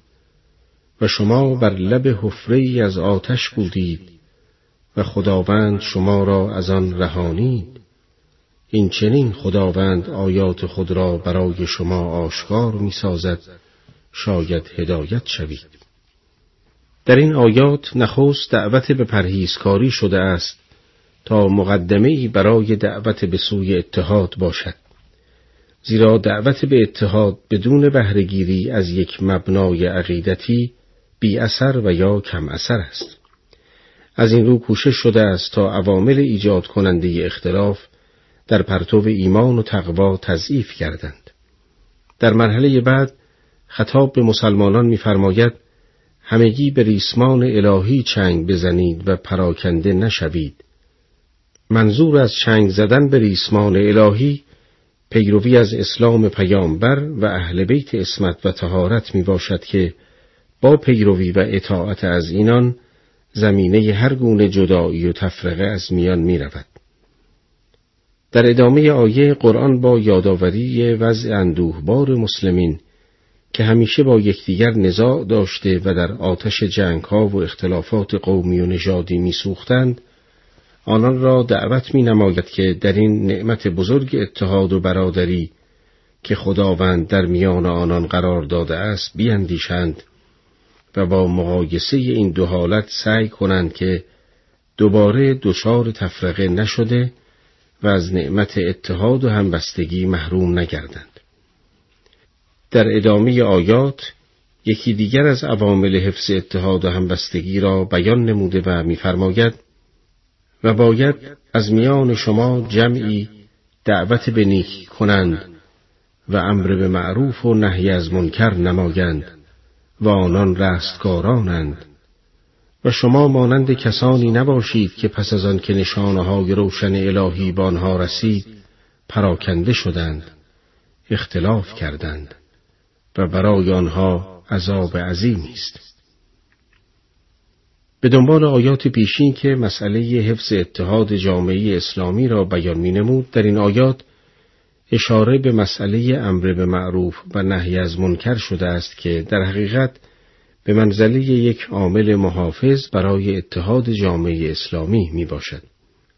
زیرا به وسیله امر به معروف ارزشهای اصیل اسلامی برای مردم به خوبی تشریع شده و مردم دعوت به حفظ و حراست از آن ارزشها و عمل کردن به آنها می شوند. و از طرف دیگر با نهی از منکر مسائل ضد اسلامی که رسوخش در میان مردم می‌تواند جامعه را دچار تشتت و تفرق نماید مورد نکوهش قرار گرفته و ترد می شود. از این روست که امر به معروف و نهی از منکر نقش اساسی در حفظ اتحاد جامعه اسلامی دارد زیرا که یکی اساس وحدت را تحکیم می نماید و دیگری عوامل تفرقزا را از بین می برد.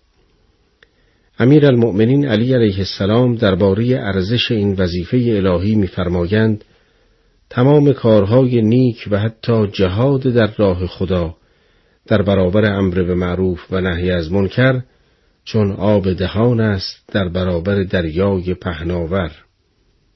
این همه تأکیدات به خاطر آن است که این دو وظیفه بزرگ در حقیقت زامن اجرا و زمین ساز صحیح انجام شدن بقیه وظایف فردی و اجتماعی است و با تعطیل آنها تمام احکام و اصول اخلاقی نیز با مرور زمان به تعطیل کشانیده می شوند.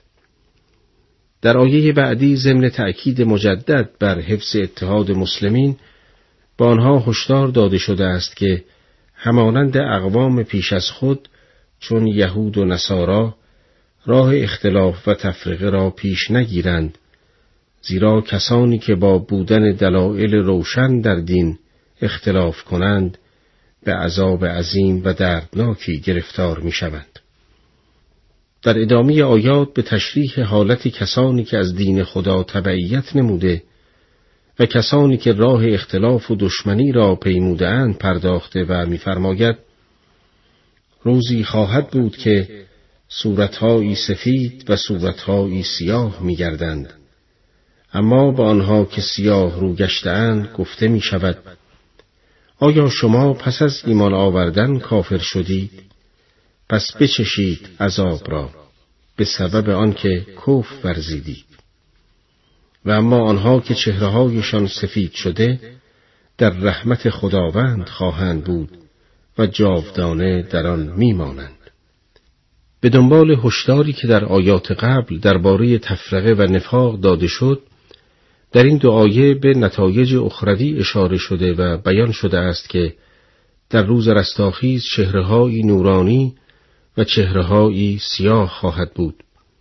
به آنها که چهرههای سیاه و تاریک دارند گفته می شود که چرا بعد از ایمان راه کفر را پیموده و چرا بعد از اتحاد در پرتو اسلام راه نفاق و جاهلیت را پیش گرفتند. در مقابل این گروه سیاه رو مؤمنان متحد غرق در دریای رحمت الهی بوده و جاودانه در آن زندگی آرام بخش به سر می‌برند. در ادامه آیات برای تأکید بر آیات قبل چنین می آید. اینها آیات خداوند است که به حق بر تو می‌خوانیم و خداوند ستمی بر جهانیان نمی‌خواهد و آنچه در آسمان ها و زمین است برای خداست و همه کارها به سوی او باز می گردد. این آیات اشاره به بحث های مختلف گذشته درباره اتحاد و تفرقه و امر به معروف و نهی از منکر نموده و میفرماید اینها آیات خداوند بوده که به حق بر پیامبر نازل شده و آثار شومی که بر اثر تخلف از این دستورات دامنگیر افراد می شود نتیجه اعمال خود آنهاست نه آنکه از جانب خداوند به آنها ستم شده باشد. در آیه بعد دو دلیل بر عدم صدور ظلم و ستم از ناحیه خداوند بر مردم بیان شده است. نخستان که چون خداوند مالک و صاحب تمام هستی می باشد صدور ظلم و ستم از او مفهومی ندارد زیرا کسی به دیگران ستم می نماید که فاقد چیزی باشد و بخواهد از کسانی که آن را دارا می باشند با ظلم کردن به دست آورد. دلیل دیگر این است که کسی ظلم و ستم می نماید که بخواهد از کاری که بدون جلب نظر او انجام گرفته است جلوگیری نماید. اما آن کس که تمام امور هستی به او باز می گردد و هیچ کس بدون اذن او نمی تواند کاری انجام دهد ظلم و ستم از ناحیه او ممکن نیست. بهترین گروهی که برای مردم آفریده شده اند شمایید که امر به معروف و نهی از منکر می کنید و به خداوند ایمان دارید و اگر اهل کتاب ایمان آورند به سود آنهاست از ایشان گروهی مؤمن بوده و اکثر آنها از اطاعت پروردگار بیرون می باشند. در این آیه بار دیگر ضمن تأکید بر ضرورت امر به معروف و نهی از منکر می‌فرماید که مسلمانان به خاطر انجام این دو فریزه الهی بهترین امتها می باشند چرا که با این عمل جامعه بشری اصلاح و ریشه های فساد نابود می گردد. ولی باید توجه داشت که بهترین امت بودن تا زمانی است که جامعه اسلامی قیام به این کار نماید و اگر زمانی از این عمل دست برداشته شود بهترین امتها نخواهند بود. آنچنان که پس از وفات پیامبر اکرم صلوات الله علیه و آله این دو فریزه بزرگ متروک مانده و جامعه اسلامی از مسیر شاگسته خود منحرف شد و تنها عده کمی به این وظیفه الهی قیام نمودند که همانان بهترین امتها خواهند بود و از این جهت در روایات بهترین امتها اهل بیت علیهم السلام و پیروان آنها معرفی شدند. قرآن در آیه 111 هم پیرامون رابطه اهل کتاب با مسلمین می‌فرماید آنها هرگز نمی توانند به شما زیان برسانند جز آزارهای مختصر و اگر با شما پیکار کنند به شما پشت خواهند کرد و آنگاه از هیچ کس یاری نجویند. آنها هر کجا یافت شوند مهر ذلت بر آنان خورده است مگر کسانی که ارتباط با خداوند و ارتباط با مردم دارند. و اینان در خشم خداوند مسکن گزیدند و مهر بیچارگی بر آنان زده شده چرا که آنان به آیات خدا کفر میورزند. و پیامبران را به ناحق می‌کشند اینها به خاطر آن است که گناه می‌کنند و تجاوز می نمایند. در ادامه آیات قرآن پیرامون کسانی که از اهل کتاب بوده و به اسلام ایمان آورده اند میفرماید آنها همه یکسان نیستند از جمله آنها کسانی هستند که قیام به حق نموده و پیوسته در اوقات شب آیات خداوند را تلاوت می کنند در حالی که سجده می نمایند. آیه بعد ادامه می دهد به خداوند و روز جزا ایمان میآورند امر به معروف و نهی از منکر می کنند و در انجام کارهای نیک بر یکدیگر سبقت می‌گیرند و از صالحانند و آنچه از اعمال نیک انجام می‌دهند هرگز پوشانیده نخواهد شد و خداوند از پرهیزکاران آگاه است. در این آیات قرآن می‌فرماید که سرنوشت شوم یهود به خاطر اعمال آنان می باشد ولی در این سرنوشت همه آنان یکسان نیستند زیرا عدهای از آنان از راه باطل خود بازگشته و به اسلام ایمان آوردند و در شب به عبادت خداوند مشغول بوده و به اعمال پسندیده نیک گردیده و وظیفه الهی امر به معروف و نهی از منکر را انجام می دهند. و این گروه اگرچه دارای سابقه ناپسندی می باشند ولی اکنون که در روش خود تجدید نظر کرده و در صف پرهیزکاران قرار گرفتهاند خداوند از اعمال شایسته آنان آگاه بوده و ایشان را از پاداش نیک و زندگی سعادتمندانه بهرهمند می سازد. در حقیقت این گروه مؤمن کسانی هستند که از سرنوشت شوم خود رهایی یافته و دچار بدبختی های آنان نمی باشند. در ادامه آیات درباره کسانی که به اسلام کفر برزیده اند قرآن چنین می‌فرماید کسانی که کافر شدند اموال و فرزندانشان عذاب الهی را از آنان باز نمیگرداند و آنان اصحاب دوزخند و جاودانه در آن خواهند بود آنچه آنها در این زندگی دنیا انفاق می کنند همانند باد سردی است که به زراعت قومی که بر خود ستم کرده اند بوزد و آن را نابود سازد. و خداوند بر آنها ستم نکرده بلکه آنها خود بر خویشتن ستم کردند. در این آیات قرآن می‌فرماید کافرانی که حاضر به ایمان آوردن نیستند با اموال و فرزندانشان نمی توانند از عذاب خداوند بگریزند. زیرا در روز رستاخیز تنها اعمال پاک و ایمان صادق سود میبخشد نه امتیازات این جهان. در آیه بعد میفرماید این گروه اگرچه در دنیا اعمال نیکی انجام دهند و انفاقاتی نمایند ولی چون این کارها از روی ایمان به خدا انجام نمی‌گیرد اثری جز نابودی و بدبختی برای آنان نخواهد داشت. چرا که این اعمال با نیت صحیح و از روی ایمان به حق انجام نگرفته است. و این سمردهی نامطلوب نیز به خاطر ظلمی است که آنان بر خود روا داشته و از ایمان به اسلام سرباز می‌زنند. قرآن در آیات بعدی درباره چگونگی رابطی مسلمانان با اهل کتاب و کافران چنین می‌فرماید. ای کسانی که ایمان آورده اید محرم اسراری از غیر خود انتخاب نکنید آنان از هر گونه شر و فسادی درباره شما کوتاهی نمی کنند. آنها دوست دارند شما در رنج و زحمت باشید. دشمنی از دهان آنها آشکار است و دشمنی هایی که در سینه آنها پنهان است بیشتر از آن زیانهای پیداست. ما آیات را برای شما بیان کردیم اگر تعقل نمایید. آگاه باشید شما کسانی هستید که آنها را دوست می‌دارید اما آنها شما را دوست ندارند. و شما به همه کتابهای آسمانی ایمان دارید. و آنان هنگامی که شما را ملاقات می کنند می گویند ایمان آورده ایم.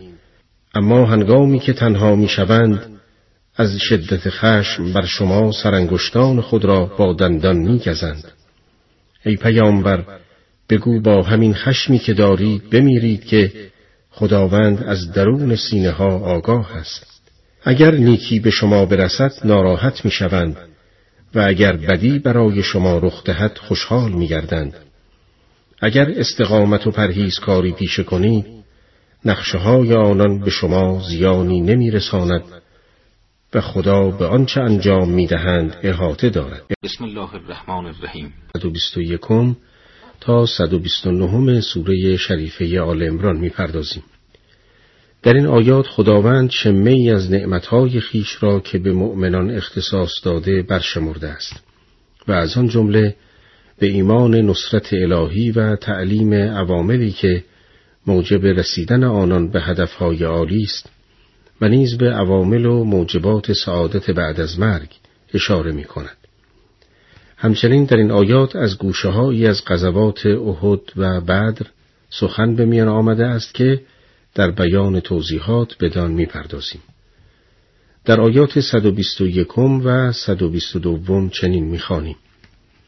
ای رسول ما بامدادان از میان کسان خیش بیرون آمدی تا مؤمنان را در مواضع جنگ بگماری و خداوند شنوا و داناست آن دم که دو گروه از شما آهنگ آن کردند که در جنگ سستی ورزند و خداوند یاور مؤمنان بود و مؤمنان باید به خدا توکل کنند. این آیات در خصوص جنگ احد نازل شده است. جنگ احد یکی از پیکارهای مهم در دوران صدر اسلام می باشد که در سال سوم هجرت پیامبر اکرم صلوات الله علیه و آله در دامنه کوه احد اتفاق افتاد. تعداد سپاه کفر بالغ بر پنجاه هزار نفر با تجهیزات و امکانات جنگی کافی و تعداد سپاه اسلام حدود هفتصد نفر ذکر شده است. در جنگ احد نسبت به مسلمانان خسارات مالی و جانی فراوانی وارد شد و حدود هفتاد تن از مسلمانان از جمله عموی بزرگوار پیامبر حمزه شهید شدند. اما مسلمانان از شکست ظاهری درس بزرگی آموختند که زامن پیروزی آنها در دیگر میدانهای نبرد شد. در این جنگ تعدادی از یهودیان به فرماندهی عبدالله ابن عبی که به لشکر اسلام ملحق شده بودند روی از نبرد برتافتند و در صدد تزلزل و سستی در لشکر اسلام برآمدند. خداوند با اشاره به این مطلب و با بیان یک اصل کلی می‌فرماید که افراد با ایمان با توکل بر اراده الهی از کمی نفرات و یا خیانت منافقان بیمی به دل راه نمی‌دهند و از پیمودن راه حق باز نمیمانند. در ادامه آیات چنین می‌خوانیم. خداوند شما مؤمنان را در نبرد بدر یاری کرد در حالی که ناتوان بودید. از خدا بترسید باشد که سپاسگزار شوید. آنگاه که به مؤمنان می گفتی مگر برای شما کافی نیست که خداوند سه هزار فرشته به یاریتان فرو فرستد؟ آری اگر صبور باشی و پرهیزکاری کنی و دشمنان در این هیجان خیش به شما بتازند پروردگارتان با پنج هزار فرشته نشانگزار شما را یاری می کند و خداوند این کار را جز برای شادمانی و دلگرمی شما نکرد تا دلهایتان مطمئن شود که پیروزی جز از نزد خدای عزیز فرزانه نیست. شما مؤمنان را نصرت داد تا گروهی از کافران را هلاک کند یا سرکوبشان کند. آنگاه کافران نومید بازگردند. پس از پایان جنگ احد سپاه بظاهر پیروز شرک تصمیم به قارت شهر مدینه و قتل عام مردم بیدفاع شهر گرفتند. آنان همچنین در صدد بودند تا پیامبر گرامی اسلام را به قتل برسانند. اما نزول به موقع آیات 123 تا 127 سوره آل امران پرده از نیت شوم مشرکان برداشت. پیامبر گرامی اسلام در این مرحله حساس با ابتکار بینظیر خود و با شهامت فوق العاده که از سرچشمه زلال وحی مایه می گرفت فرمان آماده باش عمومی صادر کرد. مسلمانان با شنیدن فرمان بسیج عمومی از جانب پیامبر و ندای ملکوتیان حضرت به پا خواستند. حتی مجروحان جنگ و در میان آنان حضرت علی علیه السلام با بیش از شست زخم بر پیکر مبارکش آماده پیکار شد. سران قریش ناگهان در مقابل خود جمعیت تازه نفسی را مشاهده کردند که با روحیه آماده و با توکل آماده پیکاری دوباره است. ترس و وحشت سپاه کفر را فرا گرفت و با خود اندیشیدند برای حفظ پیروزی خود بهتر است به مکه بازگردند. در آیه 126 که ترجمه آن بیان شد خداوند خطاب به مؤمنان به این مطلب اشاره دارد که آمدن فرشتگان از جانب خدای متعال برای یاری مؤمنان تنها برای تشویق بشارت و اطمینان خاطر و تقویت روحیه آنان است. اما پیروزی بر سپاه کفر تنها از ناحیه خداوندی است که بر همه چیز قادر و در همه کارها حکیم است. هم راه پیروزی را می‌داند و هم قدرت بر اجرای آن دارد. در ادامه آیات آمده است. ای رسول ما خداوند کافران را به توبه وامی دارد یا آن ستمکاران را عذاب می کند و تو را در این کارها دستی نیست. هرچه در آسمان ها و زمین است از آن خداست. هر که را بخواهد بیامرزد و هر که را بخواهد عذاب کند و خداوند آمرزگار و رحیم است. این آیات توانایی و اختیارات پیامبر گرامی اسلام صلوات الله علیه و آله را مشروط به اجازه و فرمان الهی می‌داند؟ و سپس به قسمتی از صفات ربوبی باری تعالی اشاره می کند و میفرماید در این حال که مجازات او شدید است او آمرزنده و مهربان است و رحمت او بر غضب او پیشی می‌گیرد. در تفسیر نفیس مجموع البیان آمده است از یکی از دانشمندان پرسیدند خداوند چگونه بندگان را به خاطر گناهان مجازات می کند با آنکه رحمت واسعه او بینهایت است؟ او در پاسخ گفت رحمت خداوند حکمت او را از بین نمی‌برد زیرا رحمت او چون حس ترحم ما از احساسات و رقت قلب سرچشمه نمی‌گیرد. بلکه رحمت او همیشه آمیخته با حکمت است و حکمت ایجاب می کند که گناهکاران جز در موارد خاصی به مجازات برند. ای کسانی که ایمان آورده اید سود چند برابر ربا را نخورید و از خدا بپرهیزید تا مگر رستگار شوید و از آتشی بپرهیزید که برای کافران آماده شده است و خدا و پیامبر را اطاعت کنید تا مگر مشمول رحمت او شوید یکی از مفاسد اجتماعی که در محیط عربستان نیز به شدت رواج داشته است رباخاری می باشد. اسلام برای مبارزه با این آفت عمومی در طی چند مرحله و به تدریج از این کار نهی فرموده است.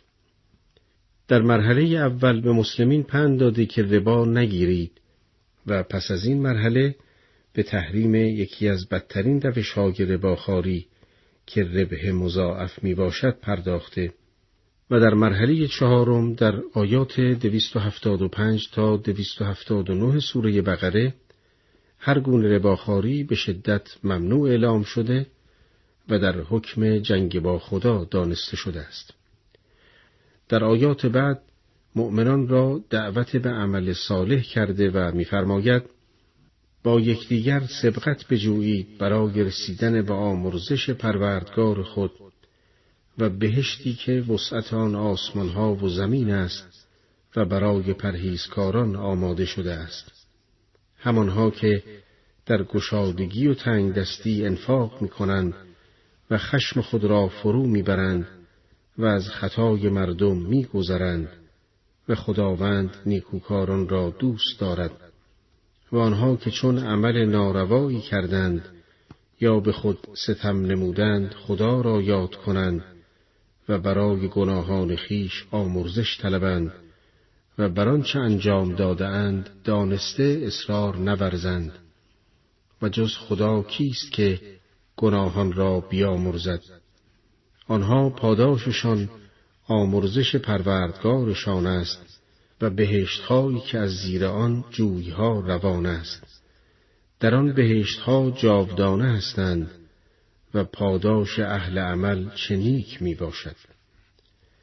در آیاتی که ترجمه شد خداوند مؤمنان را تشویق و ترغیب می کند که پیوند خود را با خداوند مستحکمتر نموده و برای دستیابی به پاداشهای اخروی از یکدیگر سبقت جوگند و اگر در طول زندگانی گناهانی را مرتکب شدند که رابطی آنها را با خداوند از بین می‌برد سعی در جبران آن گناه به وسیله توبه نمایند بدون آنکه در توبه کردن مسامحه نمایند و یا سستی ورزند در ادامه آیات به ذکر چند خصوصیت متقین پرداخته می شود. متقین کسانی هستند که در همه حال چه امکانات وسیعی در اختیار داشته باشند و یا تنگ دست باشند به انفاق در راه خدا و کمک به دیگران می‌پردازند و اینکه در حال تنگ دستی باز به انفاق می‌پردازند خود نشانگر آن است که کمک به دیگران برای رضای خداوند یک ملکه اخلاقی برای آنان است. ویژگی دومی که برای متقین ذکر شده تسلط آنان بر خشمشان می باشد.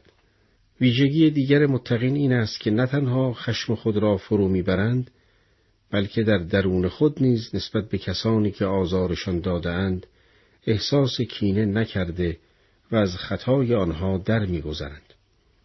در آیه بعد یکی دیگر از خصوصیات متقین بیان شده است که توبه از گناهان کبیره و فاحش و یا گناهان صغیره می باشد.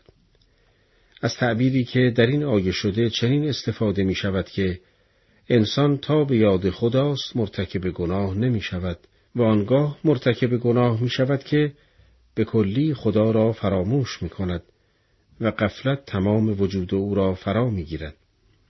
اما این فراموشکاری و غفلت در افراد پرهیزکار به درازا نمی کشد و اینان به سرعت به یاد خدا افتاده و با توبه سعی در جبران گذشته خود می نمایند.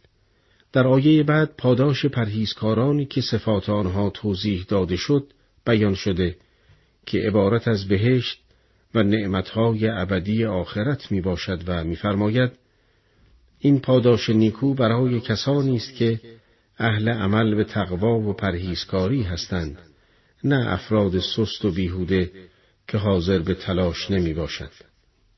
در آیات بعد برای پندگیری مسلمانان را دعوت به گردش در روی زمین نموده و می‌فرماید پیش از شما سنتهایی وجود داشته است پس در روی زمین گردش کنید و ببینید سرانجام تکسیب کنندگان چگونه بوده است این بیانی است برای مردم و هدایت و پندی است برای پرهیزکاران سنن جمع سنت و به معنای روش مورد عمل در هر جامعه می باشد. در این آیات قرآن مسلمانان را دعوت به گردش در روی زمین می نماید تا با دیدن آثار گذشتگان پی ببرند که ارزشهای مادی و قصرهای مرتفع و اموال فراوان و فرزندان بیشمار هیچ کدام باعث رستگاری نبوده و نمی باشد و پایان کار کسانی که با داشتن این نعمتها به خداوند کفر ورزیدند جز آتش نخواهد بود و تنها با ایمان به خداوند است که انسان می تواند به سعادت دست یابد. در ادامه آیات بار دیگر به ذکر جنگ احد و تقویت روحیه مسلمین پرداخته و می‌فرماید و سست مشوید و غمگین نگردید که شما اگر ایمان داشته باشید برترید. اگر به شما جراحتی رسیده است به آن جمعیت نیز جراحتی همانند آن وارد شده. و ما این روزها را در میان مردم میگردانیم تا افرادی که ایمان آورده اند شناخته شوند و خداوند از میان شما گواهانی می‌گیرد و خداوند ظالمان را دوست نمی دارد و تا خداوند افراد با ایمان را خالص گرداند و کافران را تدریجا نابود سازد. در این آیات به مسلمانان هشدار داده می شود که از ضربه جنگ احد ناامید نشوند زیرا برتری و پیروزی واقعی تنها از آن مؤمنین است و در آیه بعد برای تقویت روحیه مسلمانان می‌فرماید اگر شما در جنگ احد مجروح شده و تعدادی شهید دادید کفار نیز قبلا در جنگ بعد چنین شکستی خوردند و اصولا یکی از سنن الهی این است که در زندگی بشر حوادث تلخ و شیرینی رخ می‌دهد و بنابراین نباید شکسته در یک میدان و آثار آن را پایدار فرض کرد. و نتیجه این سنت الهی بروز ایمان افراد است زیرا اگر کسی در حوادث سخت و ناراحت کننده ایمان خود را از دست نداد نشانه رسوخ ایمان در جانوی می باشد و از این رو با این حوادث تلخ است که صف مؤمنان واقعی از کسانی که به زبان ایمان آورده اند مشخص می گردد. در آیه بعد می‌فرماید که یکی دیگر از نتایج وجود تحولات مختلف در زندگی بشر این است که ایمان مؤمنین در کوران حوادث سخت آب دیده شده و خالص می گردد و در نتیجه آمادگی کافی برای نابودی کفر و شرک پیدا می نمایند.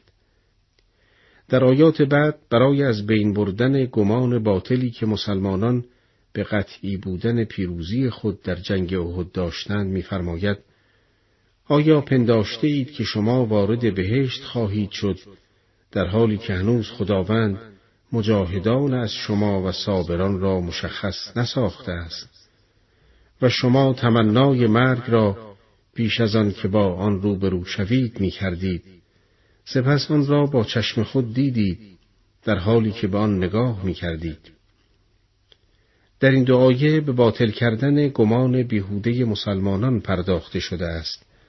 زیرا مسلمانان گمان می کردند که چون بر حق هستند و حق نیز مغلوب نخواهد شد پس همیشه در جنگ ها غالب خواهند بود.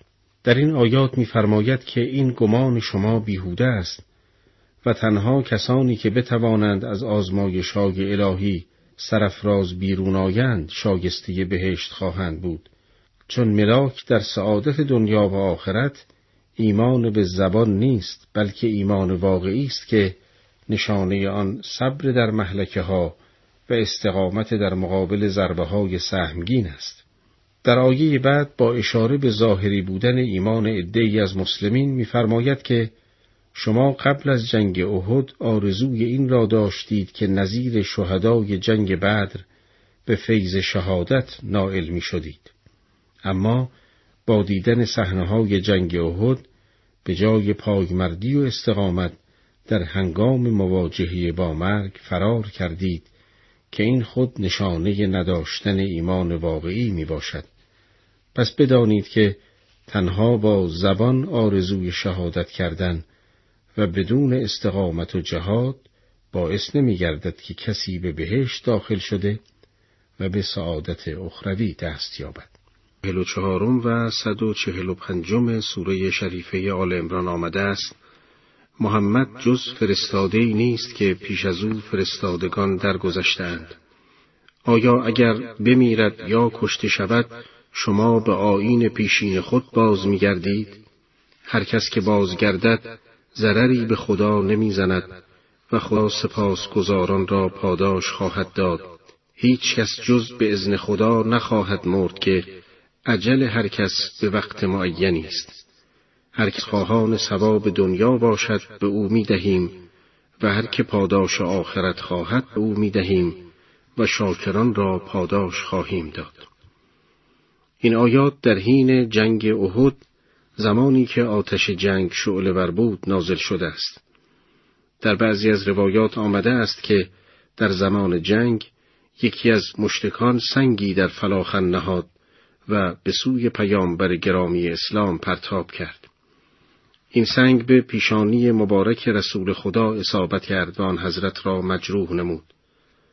دشمن که از هر وسیله‌ای برای پیروزی استفاده می کرد، فرصت را غنیمت شمرد و در میانه میدان کارزار فریاد برآورد که پیامبر کشته شد.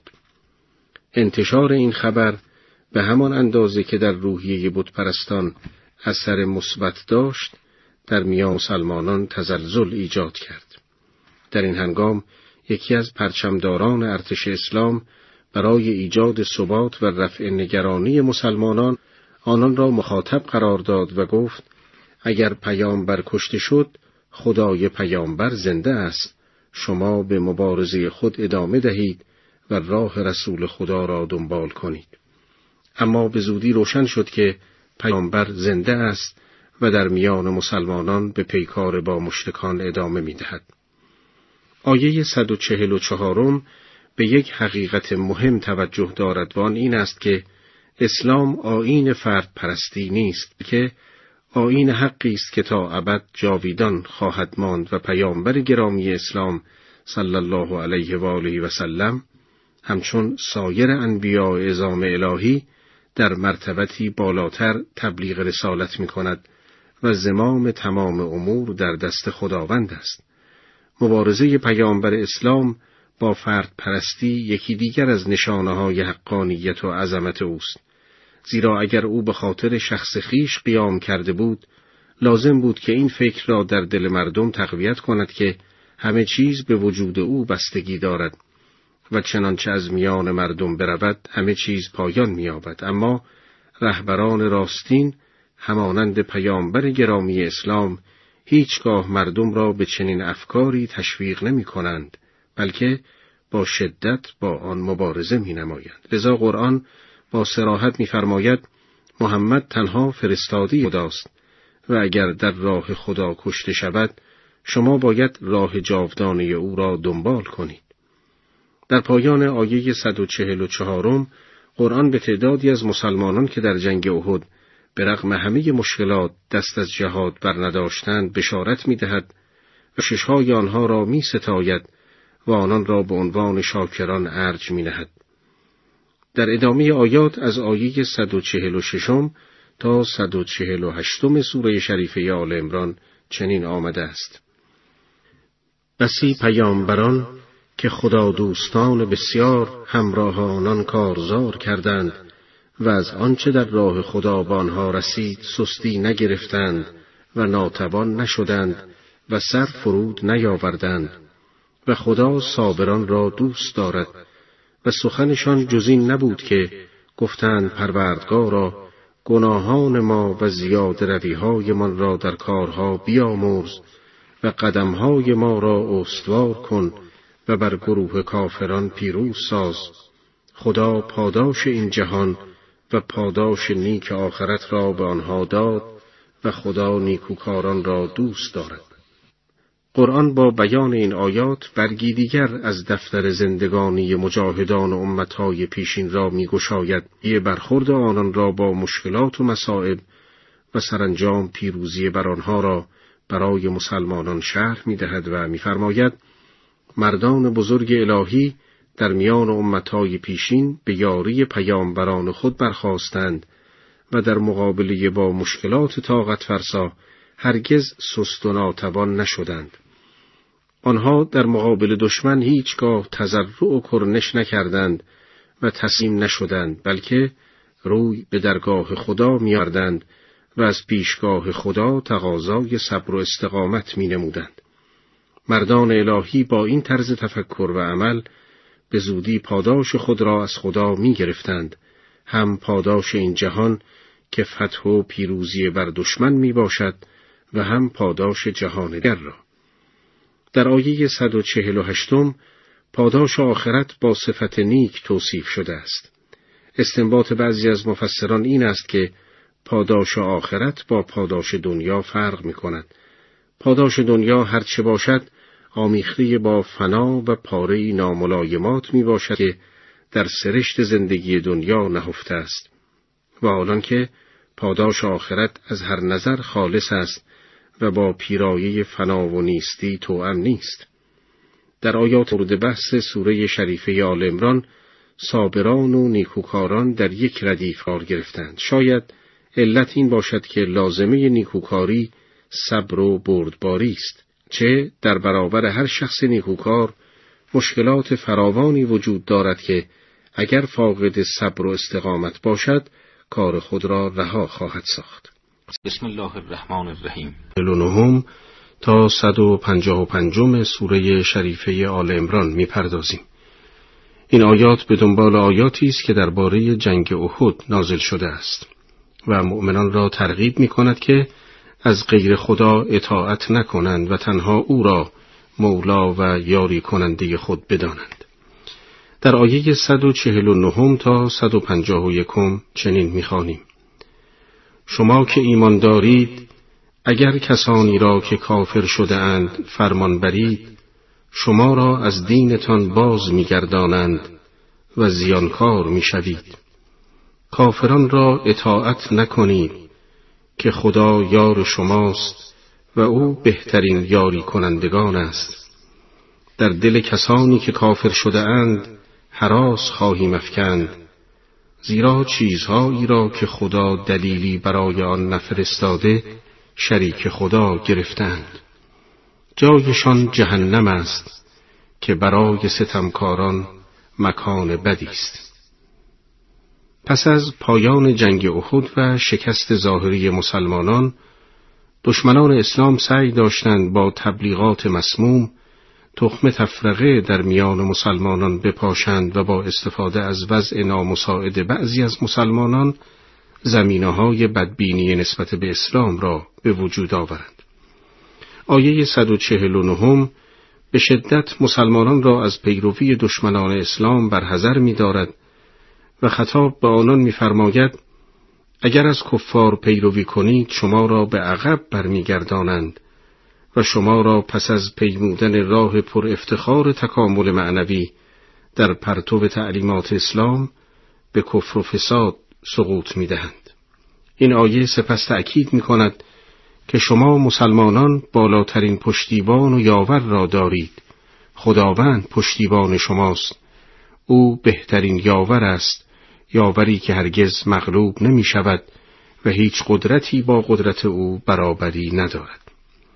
در آیه 152 تا 154 می‌خوانیم خداوند البته تا آن زمان که دشمنان را در جنگ بدر به اراده او از پای در می آوردید به وعده‌ای که با شما نهاده بود وفا کرد و چون قنیمتی را که هوای آن را در سر داشتید به شما نشان داد سستی کردید و به کشمکش پرداختید و اسیان ورزیدید.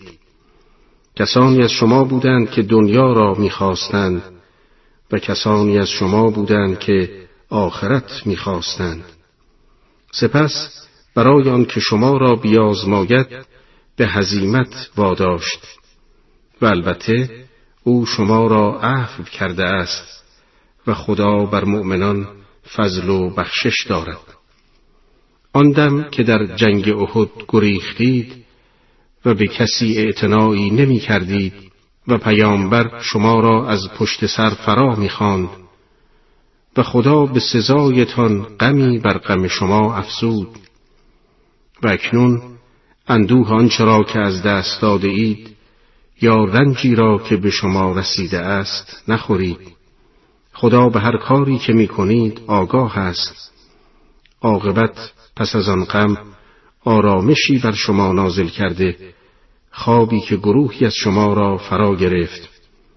اما گروهی دیگر که چون مردم عصر جاهلی بر خدا گمانی باطل داشتند هنوز دست خوش اندوه خیش بودند و می‌گفتند ما را در این کار اختیاری نبود. بگو اختیار کارها یکسره با خداست. در زمیر خیش چیزها نهان می‌دارند که بر تو عیان نمی کنند می‌گویند اگر در این کار اختیاری داشتیم در اینجا کشته نمی شدیم بگو اگر در خانه های خود هم می بودید کسانی که کشته شدند بر آنها مقرر شده است از خانه به قتلگاهشان بیرون می رفتند. خدا آنچه را که در سینه دارید می آزماید و دلهایتان را پاک می گرداند و خدا و آنچه در دلهاست آگاه است. این آیات نکاتی را در خصوص جنگ احد و علت شکست را بیان می کند و میفرماید وعده خدا درباره پیروزی شما درست بود و به همین دلیل در آغاز جنگ پیروز شدید و دشمن را پراکنده ساختید. اما زمانی که دست از استقامت در برابر دشمن کشیدید و از عوامر و فرامین رسول خدا سرپیچی کردید آثار شکست ظاهر شد. قرآن با بیان این مطالب به قسمتی از رویدادهای جنگ اشاره می کند و روحیه مسلمانان را به تصویر می کشد و آرامش مؤمنان حقیقی و راستین را در قبال مسائل و اتفاقات پس از جنگ می ستاید. آرامش و اتکال به خدای منان یکی از آثار مهم ایمان است که افراد بی ایمان هیچگاه طعم آن را نمی چشند. خداوند در پایان آیه 154 میفرماید والله علیم بذات الصدور خداوند اسرار درون سینه ها را می‌داند و به همین دلیل تنها به اعمال مردم توجه نمی کند بلکه قلوب آنها را نیز میآزماید و می‌خواهد که دلهای مردم را از هر گونه آلودگی به شرک و نفاق پاک سازد. در آیه 155 چنین می‌خوانیم.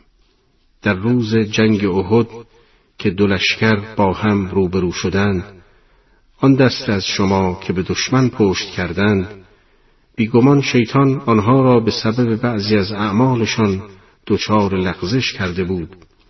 و البته خداوند آنان را عفو کرده است و خداوند آمرزنده ای بردبار است. این آیه شریفه با اشاره به جنگ احد حقیقت دیگری را برای مردم بیان می کند و آن اینکه لغزش هایی که بر اثر وسوسه های شیطانی به انسان دست می دهد و او را به گناه می کشاند نتیجه زمینه های نامناسب روحی است که بر اثر گناهان پیشین در انسان فراهم شده و راه را برای انجام گناهان دیگر هموار ساخته است و حالان که وسوسه های شیطانی در دلهای پاک هیچ اثر نمی‌گذارد. از این روی در آیه مورد بحث آمده است آنهایی که در میدان احد خود را باختند و فرار کردند شیطان آنان را به سبب پاره از اعمالشان به لغزش انداخت. اما خدا آنها را بخشید. بخشش از جانب خدای تعالی دو صورت دارد. و هرگاه عفو و مغفرت در امور تشریعی به خداوند نسبت داده شود مراد برطرف نمودن عواملی که مانع ارفاق و فضل الهی می باشند است. دردید قرآن به بررسی بعضی از روحیات دنیا پرستانه که مانع از جهاد در راه خدا می باشد پرداخته و میفرماید شما که ایمان آورده اید همانند کافران نباشید که هنگامی که برادرانشان به مسافرت می رفتند یا در جنگ شرکت می کردند می گفتند اگر آنها نزد ما بودند نمی مردند و کشته نمی شدند. این آرزوهای باطل را خدا حسرت دلهای آنان خواهد کرد. خداوند زنده می کند و می میراند و خداوند به آنچه انجام می دهید بیناست. اگر در راه خدا کشته شوید و یا بمیرید زیان نکرده اید زیرا آمرزش و رحمت خداوند از تمام آنچه آنها جمع آوری می کنند بهتر است و اگر بمیرید یا کشته شوید به سوی خدا باز می گردید. پس از پایان جنگ احد عدهای از منافقان برای آزار روحی مسلمانان می گفتند که اگر مسلمین به سفر نمی رفتند و نمی جنگیدند کشته نمی شدند و از خوشیهای دنیا محروم نمی گشتند. قرآن در این آیات به مؤمنان هشدار می دهد که سخن منافقان را که در حقیقت کافرند اما با ظاهری اسلامی بر زبان نیاورند و خداوند نیز با دادن پاداش های اخروی و پیروزی در جنگ ها و بهرهمندی از قنائم به مسلمین حسرت این امور را بر دل منافقان قرار خواهد داد. زیرا اینان با بیان این سخنها سعی داشتند که مسلمین را از جهاد در راه خدا باز داشته و سست نمایند و ایشان را دعوت به آسایش دنیا کنند که خود نیز از آن برخوردار بودند. و خداوند برای اینکه آشکار گردد که از جهاد در راه خدا کسی زیان نخواهد کرد وعده بهرهمندی مسلمانان را از نعیم دنیا و آخرت به خاطر تلاششان در راه خدا داده تا این پیروزی و سرفرازی آنان باعث حسرت و تأسف کسانی شود که به خاطر کنارگیری از جنگ و دل بستن به دنیا از آن محروم ماندند. در ادامه آیه با بیان اینکه زندگی به دست خداوند است، پاسخ منافقان را که می گفتند اگر در جنگ شرکت نمی کردند نمی مردند داده و میفرماید دوری و نزدیکی به محل یا گروهی باعث مردن و یا زنده ماندن نمی گردد و این گمان خیال باطلی است که در اندیشه منافقان دنیا پرست وجود دارد. و الا مرگ و زندگی حقیقتا در دست خداوند است. در ادامه آیات می‌فرماید اگر شما در جنگ یا سفر در راه خدا بمیرید به سوی خدا محشور شده و از نعمتهای او برخوردار میگردید و ارزش این نعمتها از تمامی آنچه که منافقان دنیا خواه در طول زندگی خود به خاطر جمعآوری آن از مجاهده در راه خدا کنارگیری می نمایند بهتر و برتر است چرا که پاداش خداوند ابدی است و زوال نمیپذیرد. ولی نعمتهای دنیا تنها در زمان محدودی است و با مرگ دست انسان از آن کوتاه میگردد. در ادامه آیات درباره نحوه برخورد پیامبر اکرم با مسلمین چنین می‌فرماید پس به سبب رحمت از جانب خداوند با آنها نرم شدی و اگر خشن و تند بودی از اطراف تو پراکنده می شدند. بنابراین آنها را عفو کن و برای آنان طلب آمرزش نما و در کارها با آنها مشورت کن و هر وقت تصمیم گرفتی بر خدا توکل کن خداوند متوکلین را دوست می دارد. اگر خداوند شما را یاری دهد هیچ کس بر شما پیروز نمی شود و اگر دست از یاری شما بردارد کیست که بعد از او شما را یاری کند و مؤمنان تنها بر خداوند باید توکل نمایند در این آیات خداوند به پیامبر اکرم خطاب کرده و می‌فرماید اگر رحمت الهی نبود به خاطر گمانهای ناپسند کفرآمیزی که این گروه پس از جنگ احد در دلهای خود راه داده و بر زبان جاری ساختند بر آنها خشمگین می شدی و ایشان را مورد سرزنش و اتاب قرار می‌دادی. ولی به وسیله رحمت الهی نسبت به آنان نرم شدی و همین باعث کردید که از اطرافت پراکنده نگردند در این آیه اشاره به یکی از صفات مهم که در هر رهبری لازم است شده و آن مسئله گذشت و نرمش در برابر کسانی است که تخلفی از آنها سرزده و بعدا پشیمان شدند زیرا در غیر این صورت امکان جمعآوری مردم و هدایت آنان برای رسیدن به اهداف الهی امکان نخواهد داشت. قرآن در ادامه آیه پیامبر را به مشاوره با مسلمین معمور می سازد. اگرچه پیامبر اکرم و اهل بیت اسمت و تهارت از مشورت با مردم به واسطه ارتباط با خداوند بی نیاز هستند ولی این عمل باعث می گردد که مردم چون طرف مشورت قرار گرفتهاند در خود احساس شخصیت نموده و از طرف دیگر در زمانی که دسترسی به رهبران معصوم ممکن نباشد به شکل یک سنت پسندیده در میان امت اسلامی مورد عمل قرار می‌گیرد. خداوند در ادامه آیه خطاب به رسول اکرم میفرماید هنگامی که مشورت انجام گرفت با توکل بر خداوند آن را انجام بده که خداوند توکل کنندگان را دوست دارد و هرگز آنان را بدون یاری خود نخواهد گذاشت. از این رو در آیه بعد خطاب به مؤمنین شده و این چنین می آید که اگر به خداوند توکل نمایید و خود را در تحت هدایت و سرپرستی او قرار دهید خداوند نیز چون توکل کنندگان را دوست می دارد هرگز دوستان خود را رها نکرده و یاریشان می نماید و در این صورت هیچ کس را توان پیروزی بر شما نخواهد بود. اما اگر به خدا توکل ننمایید و خود را بینیاز از او بدانید در این صورت خداوند نیز شما را رها کرده و در این حال یاری کسان دیگری نیز برای شما مفید نخواهد بود.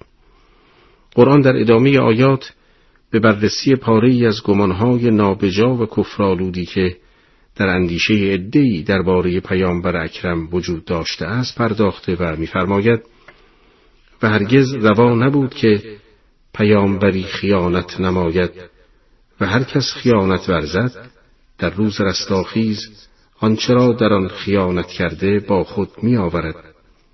پس از آن هر کسی سزای کار خود را می گیرد و با آنها ستم نخواهد شد آیا کسی که از خوشنودی خداوند پیروی کرده همانند کسی است که به سوی خشم و غضب خداوند بازگشته است؟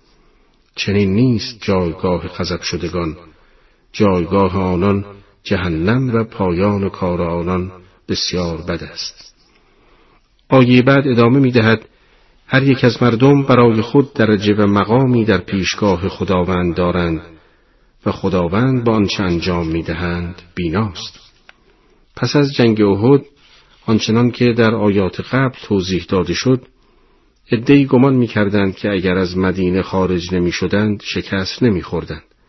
از این رو نسبت به پیامبر اکرم صلوات الله علیه و آله بدگمان شده بودند که چرا آنها را از مدینه خارج کرد با اینکه در شورای جنگی که قبل از جنگ احد تشکیل شده بود رأی اکثریت به خروج از مدینه تعلق گرفته بود و پیامبر اکرم نیز به خواست آنان از مدینه خارج شده بودند در این آیات در پاسخ این شبهه کفرالود که سرمنشه آن عدم ایمان به خدا و پیامبر او می باشد میفرماید تمامی پیامبران معصوم از خطا و گناه بوده و هیچ پیامبری مرتکب خیانت نمی شود. از این رو گمان کسانی که فکر می کنند پیامبر باعث شکست شده است باطل بوده و از عدم آشنایی آنان به مقام بزرگ پیامبر سرچشمه می گیرد. در ادامه آیات با بیان این که خائنان در روز قیامت بار سنگین خیانت خود را بر دوش داشته و محشور می شوند و به سزای خود می رسند به استدلال دیگری بر عدم خیانت پیامبران پرداخته و میفرماید آیا پیامبران الهی که مردم را دعوت به سوی رضایت الهی می نمایند با کسانی که خود را مورد خشم خدا قرار می دهند یکسانند؟ و چون چنین نیست یقینا هیچ پیامبری کاری که باعث خشم خداوند شود انجام نخواهد داد و در نتیجه این گمان که رهبری الهی به مردم خیانت ورزد گمان باطل و بیهودهی خواهد بود. و برای کسانی که در پی تحصیل رضایت خداوند هستند و همچنین کسانی که در راه مخالفت با او گام برمیدارند در نزد خدا درجات و مراتب مشخصی به میزان کارهایشان وجود داشته و به همان مقدار نیز از نتیجه اعمال خود بهره نیک یا بد خواهند برد. رسی حوادث جنگ احد پرداخته و میفرماید خداوند بر مؤمنان منت نهاد که در بین آنان پیامبری از میان خودشان برانگیخت که آیات خداوند را برایشان می‌خواند و آنان را پاک و منزه میگرداند و کتاب خدا و حکمت را به آنان میآموزد و در حالی که پیش از آن در گمراهی آشکار بودند. آیا وقتی که به شما مصیبتی رسید در حالی که دو برابر آن را به دشمن وارد ساخته بودید گفتید این مصیبت از کجاست؟ بگو از ناحیه خود شماست خداوند بر هر چیزی قادر است. آنچنان که در آیات قبل توضیح داده شد پس از جنگ احد عدهای از مسلمانان در درون خود این اندیشه را می که چرا با وجود رسول خدا ما شکست خوردیم و با بودن ایشان به پیروزی دست نیافتیم. و بودن یا نبودن آن حضرت چه سودی به حال ما دارد؟ در این آیات با برشمردن ویژگی های مهم آن حضرت نقش رسول خدا در میان جامعه اسلامی بیان شده است. نخستان که وجود آن حضرت نعمت گرانبهایی است که در اختیار مردم نهاده شده است. کلمه منه یعنی منت نهاد به معنای این است که کسی نعمت گرانبهایی را در اختیار دیگری قرار دهد. قرآن در ادامه با برشمردن ویژگی های این نعمت الهی می‌فرماید که آن حضرت از نوع بشر است و از این رو به خوبی از روحیات و توان مردم آگاه است و از طرف دیگر با برخواندن آیات الهی بر مردم آنها را هوشیار کرده و از خواب غفلت بیدار نموده و پس از آن به تسکیه آنان و زدودن آلودگی های نفسانی آنان پرداخته و پس از این مرحله با آماده شدن آن برای آشنایی با معارف الهی با آنان کتاب خدا را و حکمت را تعلیم داده تا از این راه تکامل عقلی روحی بیابند و طی این سه مرحله که به ترتیب بیدار کردن مردم از خواب غفلت تخلیه درون آنان از رضائل و آشنایی با معارف اسلامی می باشد به کمال رسند. قرآن در آیه بعد به پاسخ سؤال مسلمین درباره شکست آنان پرداخته و می‌فرماید اگر شما در جنگ احد صدمه ای از مشرکین دیدید در جنگ بدر دو برابر آن را به مشرکین وارد ساختید. با این همه پس از جنگ احد پیامبر و خدا را مورد سؤال قرار دادید که چرا شکست خورده اید؟ ولی باید بدانید که علت شکست شما نافرمانی از دستورات پیامبر خداست. زیرا به جای آن که جنگ را به پایان رسانیده و سرنوشتان را یک سر نمایید با رها کردن تنگی عینین و پرداختن به جمعآوری قنائم راه را برای حمله مجدد مشرکین بر روی خود باز گذاشتید پس علت شکست خود شما بوده اید و بس. آیات 166 و دعای بعد به بررسی نتایج شکست جنگ احد می‌پردازد و میفرماید و آنچه را در روز احد روزی که دو دسته مؤمنان و کافران با هم روبرو شدند به شما رسید به فرمان خدا بود و برای این بود که مؤمنان شناخته شوند و نیز برای این بود که کسانی که راه نفاق پیش گرفتهاند شناخته شوند. آنها که به ایشان گفته شد بیایید در راه خدا نبرد کنید یا دفاع نمایید گفتند اگر ما می‌دانستیم جنگی واقع خواهد شد از شما پیروی می کردیم.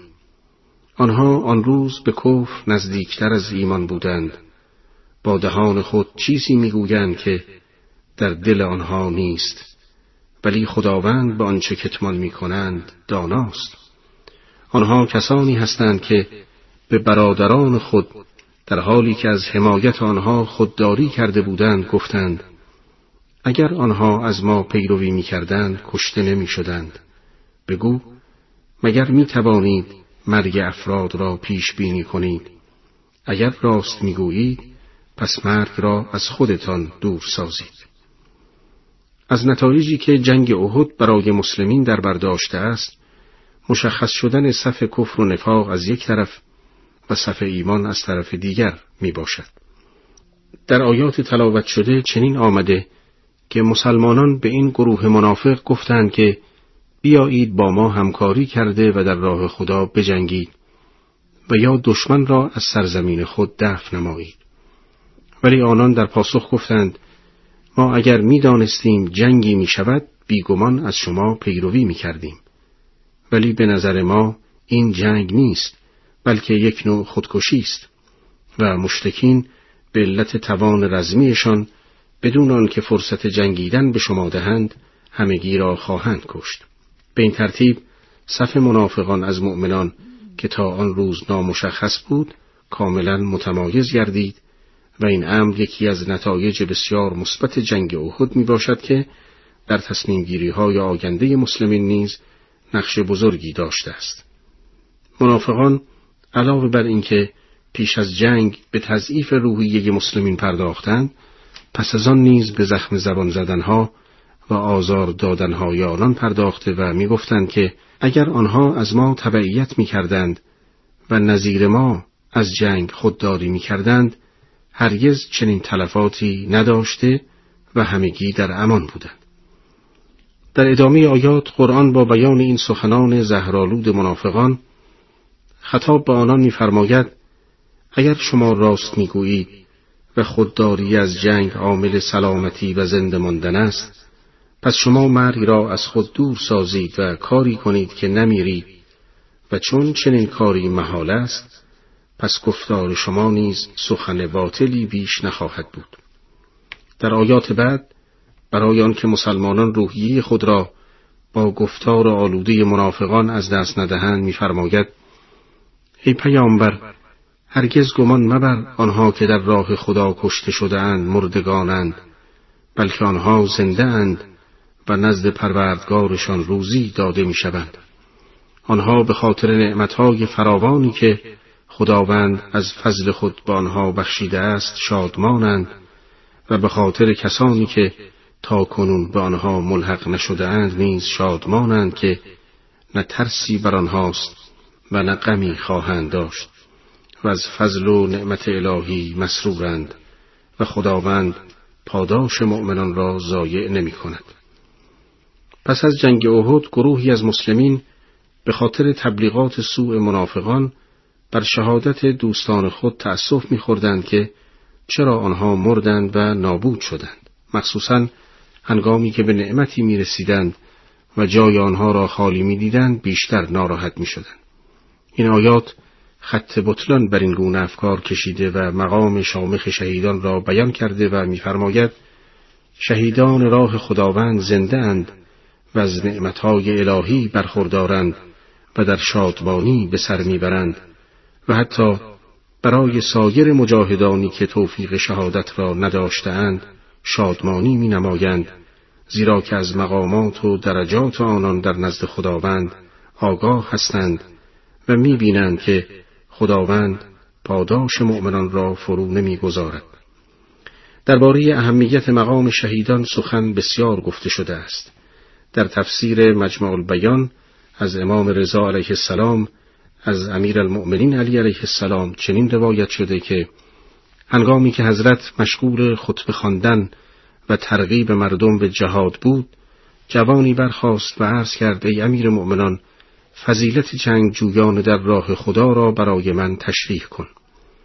امام در پاسخ فرمودند من بر مرکب پیامبر اکرم صلوات الله علیه و آله و پشت سر آن حضرت سوار بودم و از قذبه ذات و سلاسل برمیگشتیم. همین سوالی را که تو از من نمودی من از آن حضرت کردم. پیامبر فرمودند هنگامی که جنگجویان تصمیم بر شرکت در میدان جهاد می‌گیرند خداوند آزادی از آتش دوزخ را برای آنها مقرر می‌دارد و هنگامی که همسر فرزند و بستگانشان با آنها خداحافظی می کنند از گناهان خود خارج می شوند. هنگامی که گام به میدان جنگ برای نبرد می‌گذارند و نیزه ها و تیرها رد و بدل می شود و جنگ تن به تن شروع می گردد فرشتگان با پروبال خود اطراف آنها را می‌گیرند و از خدا تقاضا می کنند که در میدان ثابت قدم باشند. در این هنگام منادی صدا می‌زند بهشت زیر سایه شمشیر هاست و هنگامی که شهید بر روی زمین می افتد زمین می‌گوید آفرین بر روح پاکیزه ای که از بدن پاکیزه پرواز می کند. بشارت باد بر تو نعمتهایی که در انتظار توست که هیچ چشمی ندیده و هیچ گوشی نشنیده و بر قلب هیچ انسانی خطور نکرده است. و خداوند میفرماید من سرپرست بازماندگان اویم. هر کس آنها را خشنود کند مرا خشنود کرده است. و هر کس آنها را به خشم آورد مرا به خشم آورده است. بسم الله الرحمن الرحیم. سی حوادث پس از جنگ احد پرداخته و میفرماید کسانی که دعوت خداوند و پیامبر را پس از آن که جراحت به آنان رسید اجابت کردند برای کسانی که از میان آنان نیکی کردند و تقوا پیش ساختند پاداش بزرگی خواهد بود. کسانی که مردم به آنها گفتند مردم برای جنگ با شما گرد آمده از آنها بترسید. اما آنها ایمانشان فزونی یافت و گفتند خداوند ما را کافی است و بهترین تکیگاه است. پس با نعمت و فضل خداوند بازگشتند در حالی که هیچ ناراحتی به آنان نرسیده بود و از فرمان خداوند پیروی کردند و خداوند دارای فضل و بخشش بزرگی است. در تفسیر مجموع بیان پیرامون شعن و نزول این آیات آمده است که پس از جنگ احد و بازگشت مسلمانان به مدینه مشتکان تصمیم گرفتند که از ضعف نیروی نظامی مسلمین استفاده کرده و با حجوم به مدینه و کشتن بقیه مسلمین پیروزی خود را کامل نمایند. با رسیدن این خبر به مدینه پیامبر اکرم به آماده سازی مسلمانان پرداخته و برای رویارویی با سپاه کف از مدینه خارج شدند. آیه 172 با اشاره به این ماجرا می‌فرماید کسانی که با داشتن جراحتهای مختلف دعوت خداوند و رسول را برای مقابلی با مشرکین اجابت کردند برای کسانی که در میان آنان علاوه بر اجابت فرمان خدا و رسول اکرم که عملی ظاهری است از احسان و تقوا برخوردارند پاداش فراوان آماده شده است. ابو سفیان که فرماندهی لشکر کفار را بر عهده داشت با شنیدن این خبر که مسلمین از مدینه خارج شده و در تعقیب کفار هستند متوحش شد و گمان کرد که نیروی تازه نفسی به یاری سپاه اسلام آمده است. از این رو تصمیم گرفت به سرعت عقب نشینی کرده و به سوی مکه فرار کند و برای تضعیف روحیه مسلمین به کاروانی که به سمت مدینه در حرکت بود پیغام داد که با توصیف آمادگی جنگی و قدرت نظامی کفار روحیه مسلمین را تضعیف نماید تا اینکه مشرکین فرصت کافی برای فرار داشته باشند. با رسیدن آن کاروان به سپاه اسلام مطابق نقشه ابو سفیان مسافران کاروان به تضعیف روحیه مسلمین پرداخته و آیه 173 در این باره می‌فرماید که مسلمانان با شنیدن گفتار اهل کاروان درباره قدرت ارتش کفر نه تنها دچار حراس نشدند بلکه ایمانشان به خداوند افزایش یافته و با ثبات قدم بیشتری آماده جنگ شدند. مسلمین سه روز به انتظار حمله ارتش کفر در خارج مدینه ماندند و زمانی که از فرار کفار به سوی مکه مطمئن شدند به مدینه بازگشتند در حالی که بدون آنکه کوچکترین صدمه ای ببینند با بهره برداری از فضل و نعمت الهی موفق به فراری دادن مشرکین شدند. آیات بعد درباره کسانی که سعی در تضعیف روحیه مسلمانان داشتند و نحوه برخورد با آنان می‌فرماید این فقط شیطان است که یاران خود را میترساند از آنها نترسید و تنها از من بترسید اگر ایمان دارید کسانی که در راه کفر بر یکدیگر پیشی می‌گیرند تو را غمگین مسازند. آنها هرگز زیانی به خداوند نمیرسانند. خداوند می‌خواهد بهره ای برای آنان در آخرت قرار ندهد و برای آنان مجازات بزرگی است. کسانی که در مقابل ایمان کفر را خریداری کردند هرگز به خدا زیانی نمیرسانند و برای آنها مجازات دردناکی است. اگر در قلبی ترس از غیر خدا پیدا شود نشانه عدم تکامل ایمان و نفوذ وسوسه های شیطانی است و مؤمنان باید با توجه به خداوند سعی نمایند تا ریشه این حراس را که چیزی جز وابستگی به دنیا و دوستداری آنان نمی باشد از قلب خود ریشهکن نمایند. در ادامه آیات و پس از حوادث سخت و دردناک احد خداوند خطاب به پیامبر می‌فرماید از اینکه می‌بینی کافران در کفر خود پافشاری کرده و بر یکدیگر پیشی می‌گیرند غمگین مباش چرا که کارهای آنان هیچ آسیبی به خداوند نمیرساند و ضرر این اعمال تنها برای خود آنان است و خداوند با دادن اختیار به آنان این امکان را به آنان داده که هر عملی را که مایلند انجام دهند. و چون کافران با استفاده از آزادی و اختیار خود به انکار حق پرداختند در آخرت از تمامی مواهب الهی محروم مانده و پاداشی جز عذاب جهنم نخواهند داشت. در ادامه آیات پیرامون وضعیت کفار و مسلمین می‌فرماید آنها که کفر ورزیدند گمان نکنند اگر به آنان مهلت می دهیم به سود آنهاست.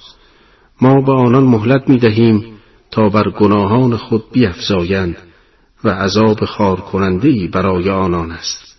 خداوند مؤمنان را به همان صورت که شما بر آن هستید نمی‌گذارد تا پلید را از پاک جدا سازد و خداوند شما را از غیب مطلع نمی کند ولی خداوند از میان رسولان خود هر که را بخواهد برمیگزیند.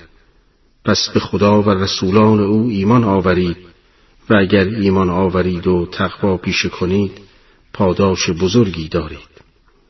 آنها که بخل میورزند و آنچه را خدا از فضل خود به آنان داده انفاق نمی کنند گمان نکنند بخلشان برای آنان مایه خیری است بلکه برای آنان شر است. به زودی در روز قیامت همان چیزی که درباره آن بخل ورزیدند به صورت توقی به گردنشان افکنده می شود و میراث آسمان ها و زمین از آن خداست و خداوند از آنچه انجام می دهید آگاه است. یکی از سنت های الهی آزمایش ایمان و استقامت مردم است و هدف از آن جدا نمودن مؤمنان واقعی از دیگر افراد می باشد. بنابراین ممکن نیست که خداوند جامعه اسلامی را به حال خود رها ساخته و صفوف مؤمنان را از منافقان جدا نسازد. و جنگ احد نیز در حقیقت آزمایشی بود که به کمکشان منافقان و سست ایمانان از مؤمنان راستین مشخص گردیدند و یکدیگر را شناختند. و چون ممکن است این سوال مطرح شود که چرا خداوند به جای آزمایش نمودن افراد با استفاده از علم غیبش منافقان را به مؤمنان نمیشناساند در قسمتی از آیه میفرماید خداوند هیچگاه اسرار پنهانی و علم غیب را در اختیار شما نمی‌گذارد و تنها عدهای از رسولان برگزیده را به وسیله وحی از غیب مطلع میگرداند. از این رو چون چاره غیر از امتحان و آزمایش مردمان نیست پس برای سرفرازی در آن باید به خداوند و رسول او ایمان آورد و در حد ایمان نیز متوقف نشده بلکه به رعایت عملی فرامین الهی پرداخته شود که در این صورت اعمال انسان در نزد خداوند دارای ارزش خواهد بود. در توضیح آیه 180 نیز باید گفته شود که ارزش هر چیزی تا زمانی باقی است که در جهت دفاع از حریم الهی قرار داشته باشد. و در غیر این صورت از ارزش واقعی برخوردار نخواهد بود. و بخیلان نیز بدانند که بخلشان نه تنها ثمرهای برای آنان نخواهد داشت بلکه در روز قیامت باعث عذاب آنان. میکریم در آیات ابتدایی که امروز تلاوت شد به بررسی بعضی از سخنان یهود پرداخته و میفرماید خداوند سخن آنان را که گفتند خدا فقیر است و ما بینیازیم شنید آنچرا آنها گفتند با قتل بناحق پیامبران خواهیم نوشت و می‌گوییم عذاب سوزان را بچشید این به خاطر کارهایی است که دستهای شما از پیش کرده و نتیجه کار شماست و خداوند به بندگان خود ستم نمی کند. در تفسیر مجموع بیان درباره شعن نزول این آیات آمده است.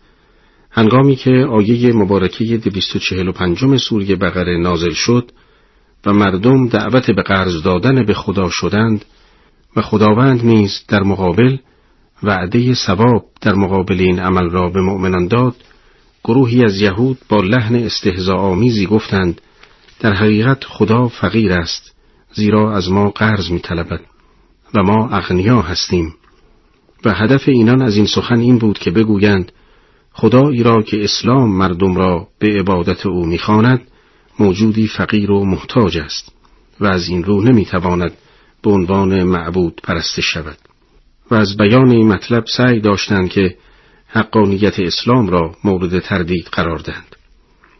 آیه 181 سوره آل امران با اشاره به این سخنان یهود می‌فرماید ما این گفتار یهود را ثبت خواهیم کرد و علاوه بر این چون این گروه از کشته شدن انبیاء الهی به دست نیاکانشان خرسند می باشند این گناه را نیز در نامه اعمال آنان می نویسیم و در قیامت به خاطر این اعمال آنان را به عذاب الهی دچار می سازیم.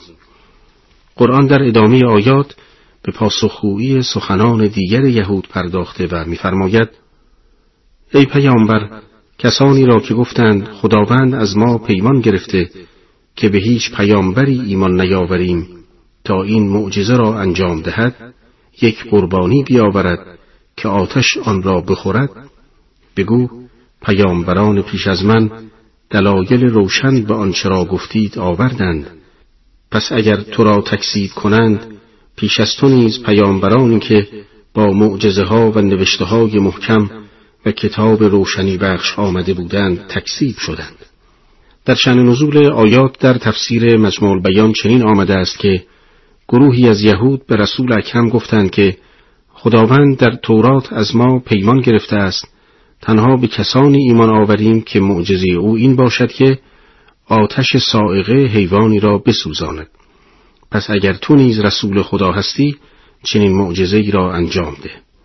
در پاسخ این بهانه‌جویی یهود که با دیدن معجزات فراوان و اطلاع از بشارتهای تورات به وجود پیامبر باز هم از ایمان آوردن خودداری می‌کردند قرآن در آیه 183 میفرماید که اگر یهود راست می‌گویند و هدفی جز دست یابی به حقیقت ندارند پس چرا به پیامبرانی که چنین معجزاتی را انجام داده و معجزات دیگری هم داشتند ایمان نیاوردند؟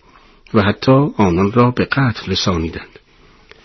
در آیه 185 خداوند با دادن وعده پاداش به ایمان آورندگان و وعده عذاب به بهانه جویان می‌فرماید هر کسی مرگ را میچشد و شما پاداش خود را به طور کامل در روز قیامت خواهید گرفت پس هر که از آتش دور و به بهش داخل شود کامیاب شده است و زندگی دنیا چیزی جز مایه فریب نیست. در اموال و جانهای خود آزمایش می‌شوید و از کسانی که بیش از شما به آنها کتاب داده شده و از مشرکین سخنان آزاردهنده فراوان خواهید شنید و اگر صبر کنید و پرهیزکار باشید صبر و پرهیزکاری از کارها که پسندیده است. به دنبال بحث درباره لجاجت مخالفان و افراد بی ایمان آیه 185 اشاره به قانون عمومی مرگ می نماید تا هم دلداری برای مؤمنان باشد و هم هشداری برای مخالفان گناهکار. کلمه زهزهه به معنای دور شدن در آیه به کار رفته است. به معنی آن است که انسان خود را از تحت تأثیر جاذبه و کشش چیزی تدریجا خارج و دور سازد. از این تعبیر استفاده می شود که اگر مردم نکوشند و خود را جاذبه زینتهای دنیا که سرابی بیش نبوده خارج نسازند کم کم به سوی آن خواهند شد و در نجه در آخرت در زمره زیانکاران خواهند بود. در آیه 186 به مسلمین هشدار داده می شود که در راه خدا آزمایش خواهند شد و این آزمایش الهی از دو جنبه مادی و جسمانی خواهد بود. و آنچنان که در آیات قبل ذکر شد هدف از این آزمایش جدا شدن صف مؤمنان واقعی از کسانی است که به زبان ایمان آورده ولی در راه خدا حاضر به هیچ گونه انفاق و یا جانبازی نمی باشند. در دنبالی آیه خطاب مؤمنان قرآن می‌فرماید در راه خدا از اهل کتاب و مشرکین ناسزا فراوان خواهند شنید که روح آنها را آزار می‌دهد و این نیز آزمایشی الهی است تا مشخص گردد چه کسانی تحت تأثیر تبلیغات دشمن قرار نمی‌گیرند و در راه خدا استقامت میورزند. در انتهای آیه سرمایه اصلی که به کمک آن می‌توان در این سه مرحله از آزمایش الهی سرفراز بیرون آمد بیان شده است. این سرمایه صبر و تحمل مصائب و پرهیزکاری می باشد که تکیگاه مطمئنی برای موفقیت در امتحان الهی است. به دنبال ذکر پاری از خلافکاری های اهل کتاب در آیات بعد به یکی دیگر از اعمال زشت آنان اشاره شده و چنین می آید. و هنگامی که خداوند از اهل کتاب پیمان گرفت که کتاب خدا را برای مردم بیان کنید و آن را پنهان نسازید اما آنان پیمان را پشت سرف کندند و به بهای کمی مبادله کردند و چه بد متاعی خریدند گمان مبر آنها که از اعمال خود شادمان می‌شوند و دوست دارند در برابر کاری که انجام نداده اند مورد ستایش قرار گیرند گمان مبر که اینان از عذاب الهی برکنارند برای آنها عذاب دردناکی است و حکومت آسمان ها و زمین از آن خداست و خدا بر همه چیز توانا می باشد. در این آیات قرآن می‌فرماید خداوند از اهل کتاب پیمان گرفته بود که کتاب آسمانی خود را برای مردم بیان نمایند و آن را از دست مردم خارج نسازند. ولی آنان چون می‌دیدند که با آگاهی مردم از محتوای کتب آسمانی دیگر نمی توانند بر آنان ریاست نموده و از آنان استفاده کنند به خاطر حب دنیا پیمان الهی را مورد توجه قرار ندادند و با این عمل خود عاقبت سوئی را برای خود تدارک دیدند. زیرا که باعث شدند تا عده زیادی از مردم بی اطلاع در گمراهی بمانند و از حق آگاهی نیابند. به عنوان نمونه علمای اهل کتاب در زمان بعثت پیامبر اکرم با توجه به نشانه های آن حضرت که در کتب آنان موجود بود به خوبی دریافتند که پیامبر خاتم آن حضرت بوده و ایشان همان شخصی است که در تورات و انجیل به ظهور او بشارت داده شده است. ولی از آنجایی که می‌دیدند با اسلام آوردن باید نظیر تمامی مسلمانان بوده و دیگر نمی توانند بر پیروان خود حکومت نمایند این حقیقت را انکار کرده و مردم را از بشارتهای موجود در انجیل و تورات آگاه ننمودند و باعث گمراهی عده کثیری گردیدند. قرآن در آیه 188 به یکی دیگر از ویژگی های ناپسند یهود اشاره کرده و می‌فرماید ای پیامبر خداوند کسانی را که از کارهای زشت خود شادمان می باشند و در مقابل کارهای نیکی که انجام ندادند توقع ستایش دارند به عذاب دردناکی مبتلا خواهد نمود. یکی از گروههایی که چنین روحیه ناشایستهی داشتند یهودیان معاصر رسول اکرم صلوات الله علیه و آله بودند. آنان از اینکه بشارات پیرامون رسول خدا را کتمان کردند شادمان بودند و در این حال توقع داشتند که مردم آنان را به منزلی کسانی که از حق پیروی می نمایند بنگرند و ستایش نمایند. در حالی که خود می دانستند که هیچگاه سعی در پیروی از راه حق نداشته بلکه به انکار آن برخواستند در قسمت اول قرآن با بیان دعاهای مؤمنان به بررسی ویژگی های آنان پرداخته و می‌فرماید به راستی در آفرینش آسمان ها و زمین و آمد و رفت شب و روز نشانههایی برای صاحبان عقل و خرد است. همان کسانی که خداوند را در حال ایستادن و نشستن و آنگاه که به پهلو خوابیدهاند یاد می کنند و در آفرینش آسمان ها و زمین می اندیشند و می گویند خداوندا اینها را بیهوده نیافریدی. پاک و بی بی ما را از عذاب آتش محفوظ دار. پروردگارا هر که را تو به آتش افکنی او را خار و رسوا ساخته ای و برای این ستمکاران یاوری نخواهد بود.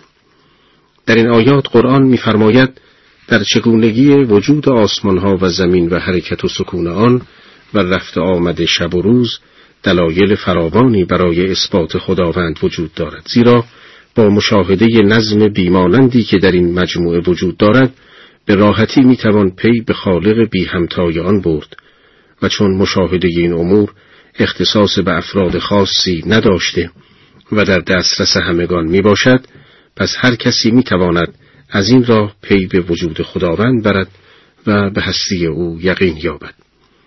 در آیات بعد در بیان ویژگی کسانی که در چگونگی این نشانه ها تدبر می کنند می فرماید اینها کسانی هستند که به خاطر تفکر در خلقت آسمان ها و زمین پی به قدرت و علم بیمانند خداوند برده و می‌دانند هیچ یک از کارهایشان از نظر خداوند پوشیده نمیماند. و او قادر است که آنان را به خاطر اعمالشان مجازات نماید. از این رو همیشه در یاد خدا هستند. چه ایستاده باشند و چه نشسته و یا حتی در حالی که به پهلو خوابیده و استراحت می نمایند. و چون دریافتند که این نظام هستی بی هدف آفریده نشده است پی بردند که وجود خودشان نیز بی هدف نبوده و به زودی باید در محضر عدل الهی پاسخگوی اعمال خود باشند چرا که اگر قیامتی در کار نباشد وجود انسان بی هدف خواهد بود و حالا که اینان به خوبی دریافتند که خداوند هیچ موجودی را بی هدف نمی آفریند. از این رو از عذاب خداوند به او پناه برده چرا که می‌دانند اگر خداوند کسی را به عذاب دچار سازد و در انظار دیگر مردمان در روز قیامت خار و خفیف سازد تنها علتش بدی اعمال و ناصالح بودن خود آنان است از این رو به پیشگاه الهی دعا می کنند که خداوندا ما را از عذاب الهی محفوظ و مسون بدار در آیات بعد به ذکر بقیه دعاهای مؤمنان پرداخته و این چنین می آید پروردگارا ما صدای منادی را شنیدیم که می گفت به پروردگار خود ایمان آوری و ما نیز ایمان آوردیم. پروردگارا گناهان ما را ببخش و ما را با نیکان بمیران. خداوندا آنچه به وسیله پیامبران خود به ما وعده داده ای به ما ارزانی فرما. و ما را روز رستاخیز رسوا مگردان زیرا تو هیچگاه از وعده خود تخلف نمی کنی. پس خداوند دعای آنان را اجابت کرد و فرمود من کار هیچ کار کننده ای را خواه مرد باشد و خواه زن ضایع نخواهم کرد که همه از جنس یکدیگرند آنها که در راه خدا هجرت کردند و از خانه های خود بیرون رانده شدند و در راه من آزار دیدند و جنگ کردند و کشتند و کشته شدند سوگند یاد می کنم که گناهان آنان را می بخشم و آنان را در بهشت هایی که از زیر درختان آن نهرها جاری است وارد می کنم این پاداشی است از طرف خداوند و بهترین پاداش ها نزد پروردگار است در آیات بعدی درباره حالت مشرکان و کافران چنین می آید. رفت آمد مشرکان در شهرها تو را نفریبد. این متاع ناچیزی است. و سپس جایگاهشان دوزخ خواهد بود و چه بد جایگاهی است. ولی آنان که از شرک پرهیز کردند و تقوا پیش نمودند جایگاه ایشان بهشت است که جویهای آب از زیر درختان آن روان است و در آنجا جاویدان هستند. و پذیرایی از جانب خداوند است و آنچه در نزد خداوند است برای نیکان بهتر است. در اذهان مسلمانان صدر اسلام از اینکه می‌دیدند کافران از پاره نعمتهای دنیا بهرهمند می باشند و پیروزمندانه به تجارت و مسافرت می‌پردازند این سوال مطرح شده بود که اگر اینان بر باطلند پس چرا از این نعمتها برخوردارند؟ خداوند در آیات 196 و 197 در پاسخ به این سوال خطاب به نبی اکرم صلی الله علیه و آله و سلم میفرماید این نعمتهای محدود و زود گذر شما را به اشتباه دچار نسازد چرا که محدوده بهرهمندی کفار از این نعمتها محدود به زندگی دنیا بوده و پس از آن در آتش عذاب الهی خواهند بود. ولی مؤمنان که از شرک پرهیز کرده و تقوا را پیش نموده و فرامین الهی را انجام داده اند در قیامت برای همیشه از نعمت الهی بهرهمند خواهند بود. در آیه بعد درباره ایمان آورندگان از اهل کتاب می‌فرماید به درستی که از اهل کتاب کسانی هستند که به خداوند و آنچه به شما و به ایشان نازل شده ایمان دارند در برابر خداوند خاضعند. و آیات خدا را به بهای ناچیزی نمی فروشند. پاداش آنان نزد پروردگارشان است. همانا خداوند سریع الحساب می باشد در پایان سوره آل امران خداوند مؤمنان را نصیحت و سفارش نموده و این چنین می‌فرماید ای کسانی که ایمان آورده اید استقامت کنید و در برابر دشمنان استقامت به خرج دهید و در بین خود پیوند به وجود آورید. و از خداوند بپرهیزید. شاید رستگار شوید. در این آیه خداوند مؤمنان را به صبر در مقابل سختیها و صبر در انجام فرائض دعوت نموده و در مرحله بعد آنان را امر به صبر در شدائد می نماید و در مرحله سوم برای آنکه جامعه اسلامی غیرقابل نفوذ گشته و از بنیان مستحکمی برخوردار گردد آنان را دعوت به ایجاد و تقویت پیوندهای اجتماعی می نماید تا از این راه و با بهرهگیری از این سه عامل اجتماع اسلامی چون بنیانی مرسوس در مقابل توطعه های دیگران استوار گردد. ولی چون این امور به تنهایی برای فلاح و رستگاری جامعه کافی نیست. آنان را دعوت به تقوا نموده تا از این راه از نظر معنوی نیز رشد جامعه تضمین شده باشد. و در این صورت است که یک جامعه جامعه اسلامی خواهد بود با ترجمه و توضیح آیه دویستم از سوره مبارکه آل امران به پایان ترجمه این سوره می رسیم.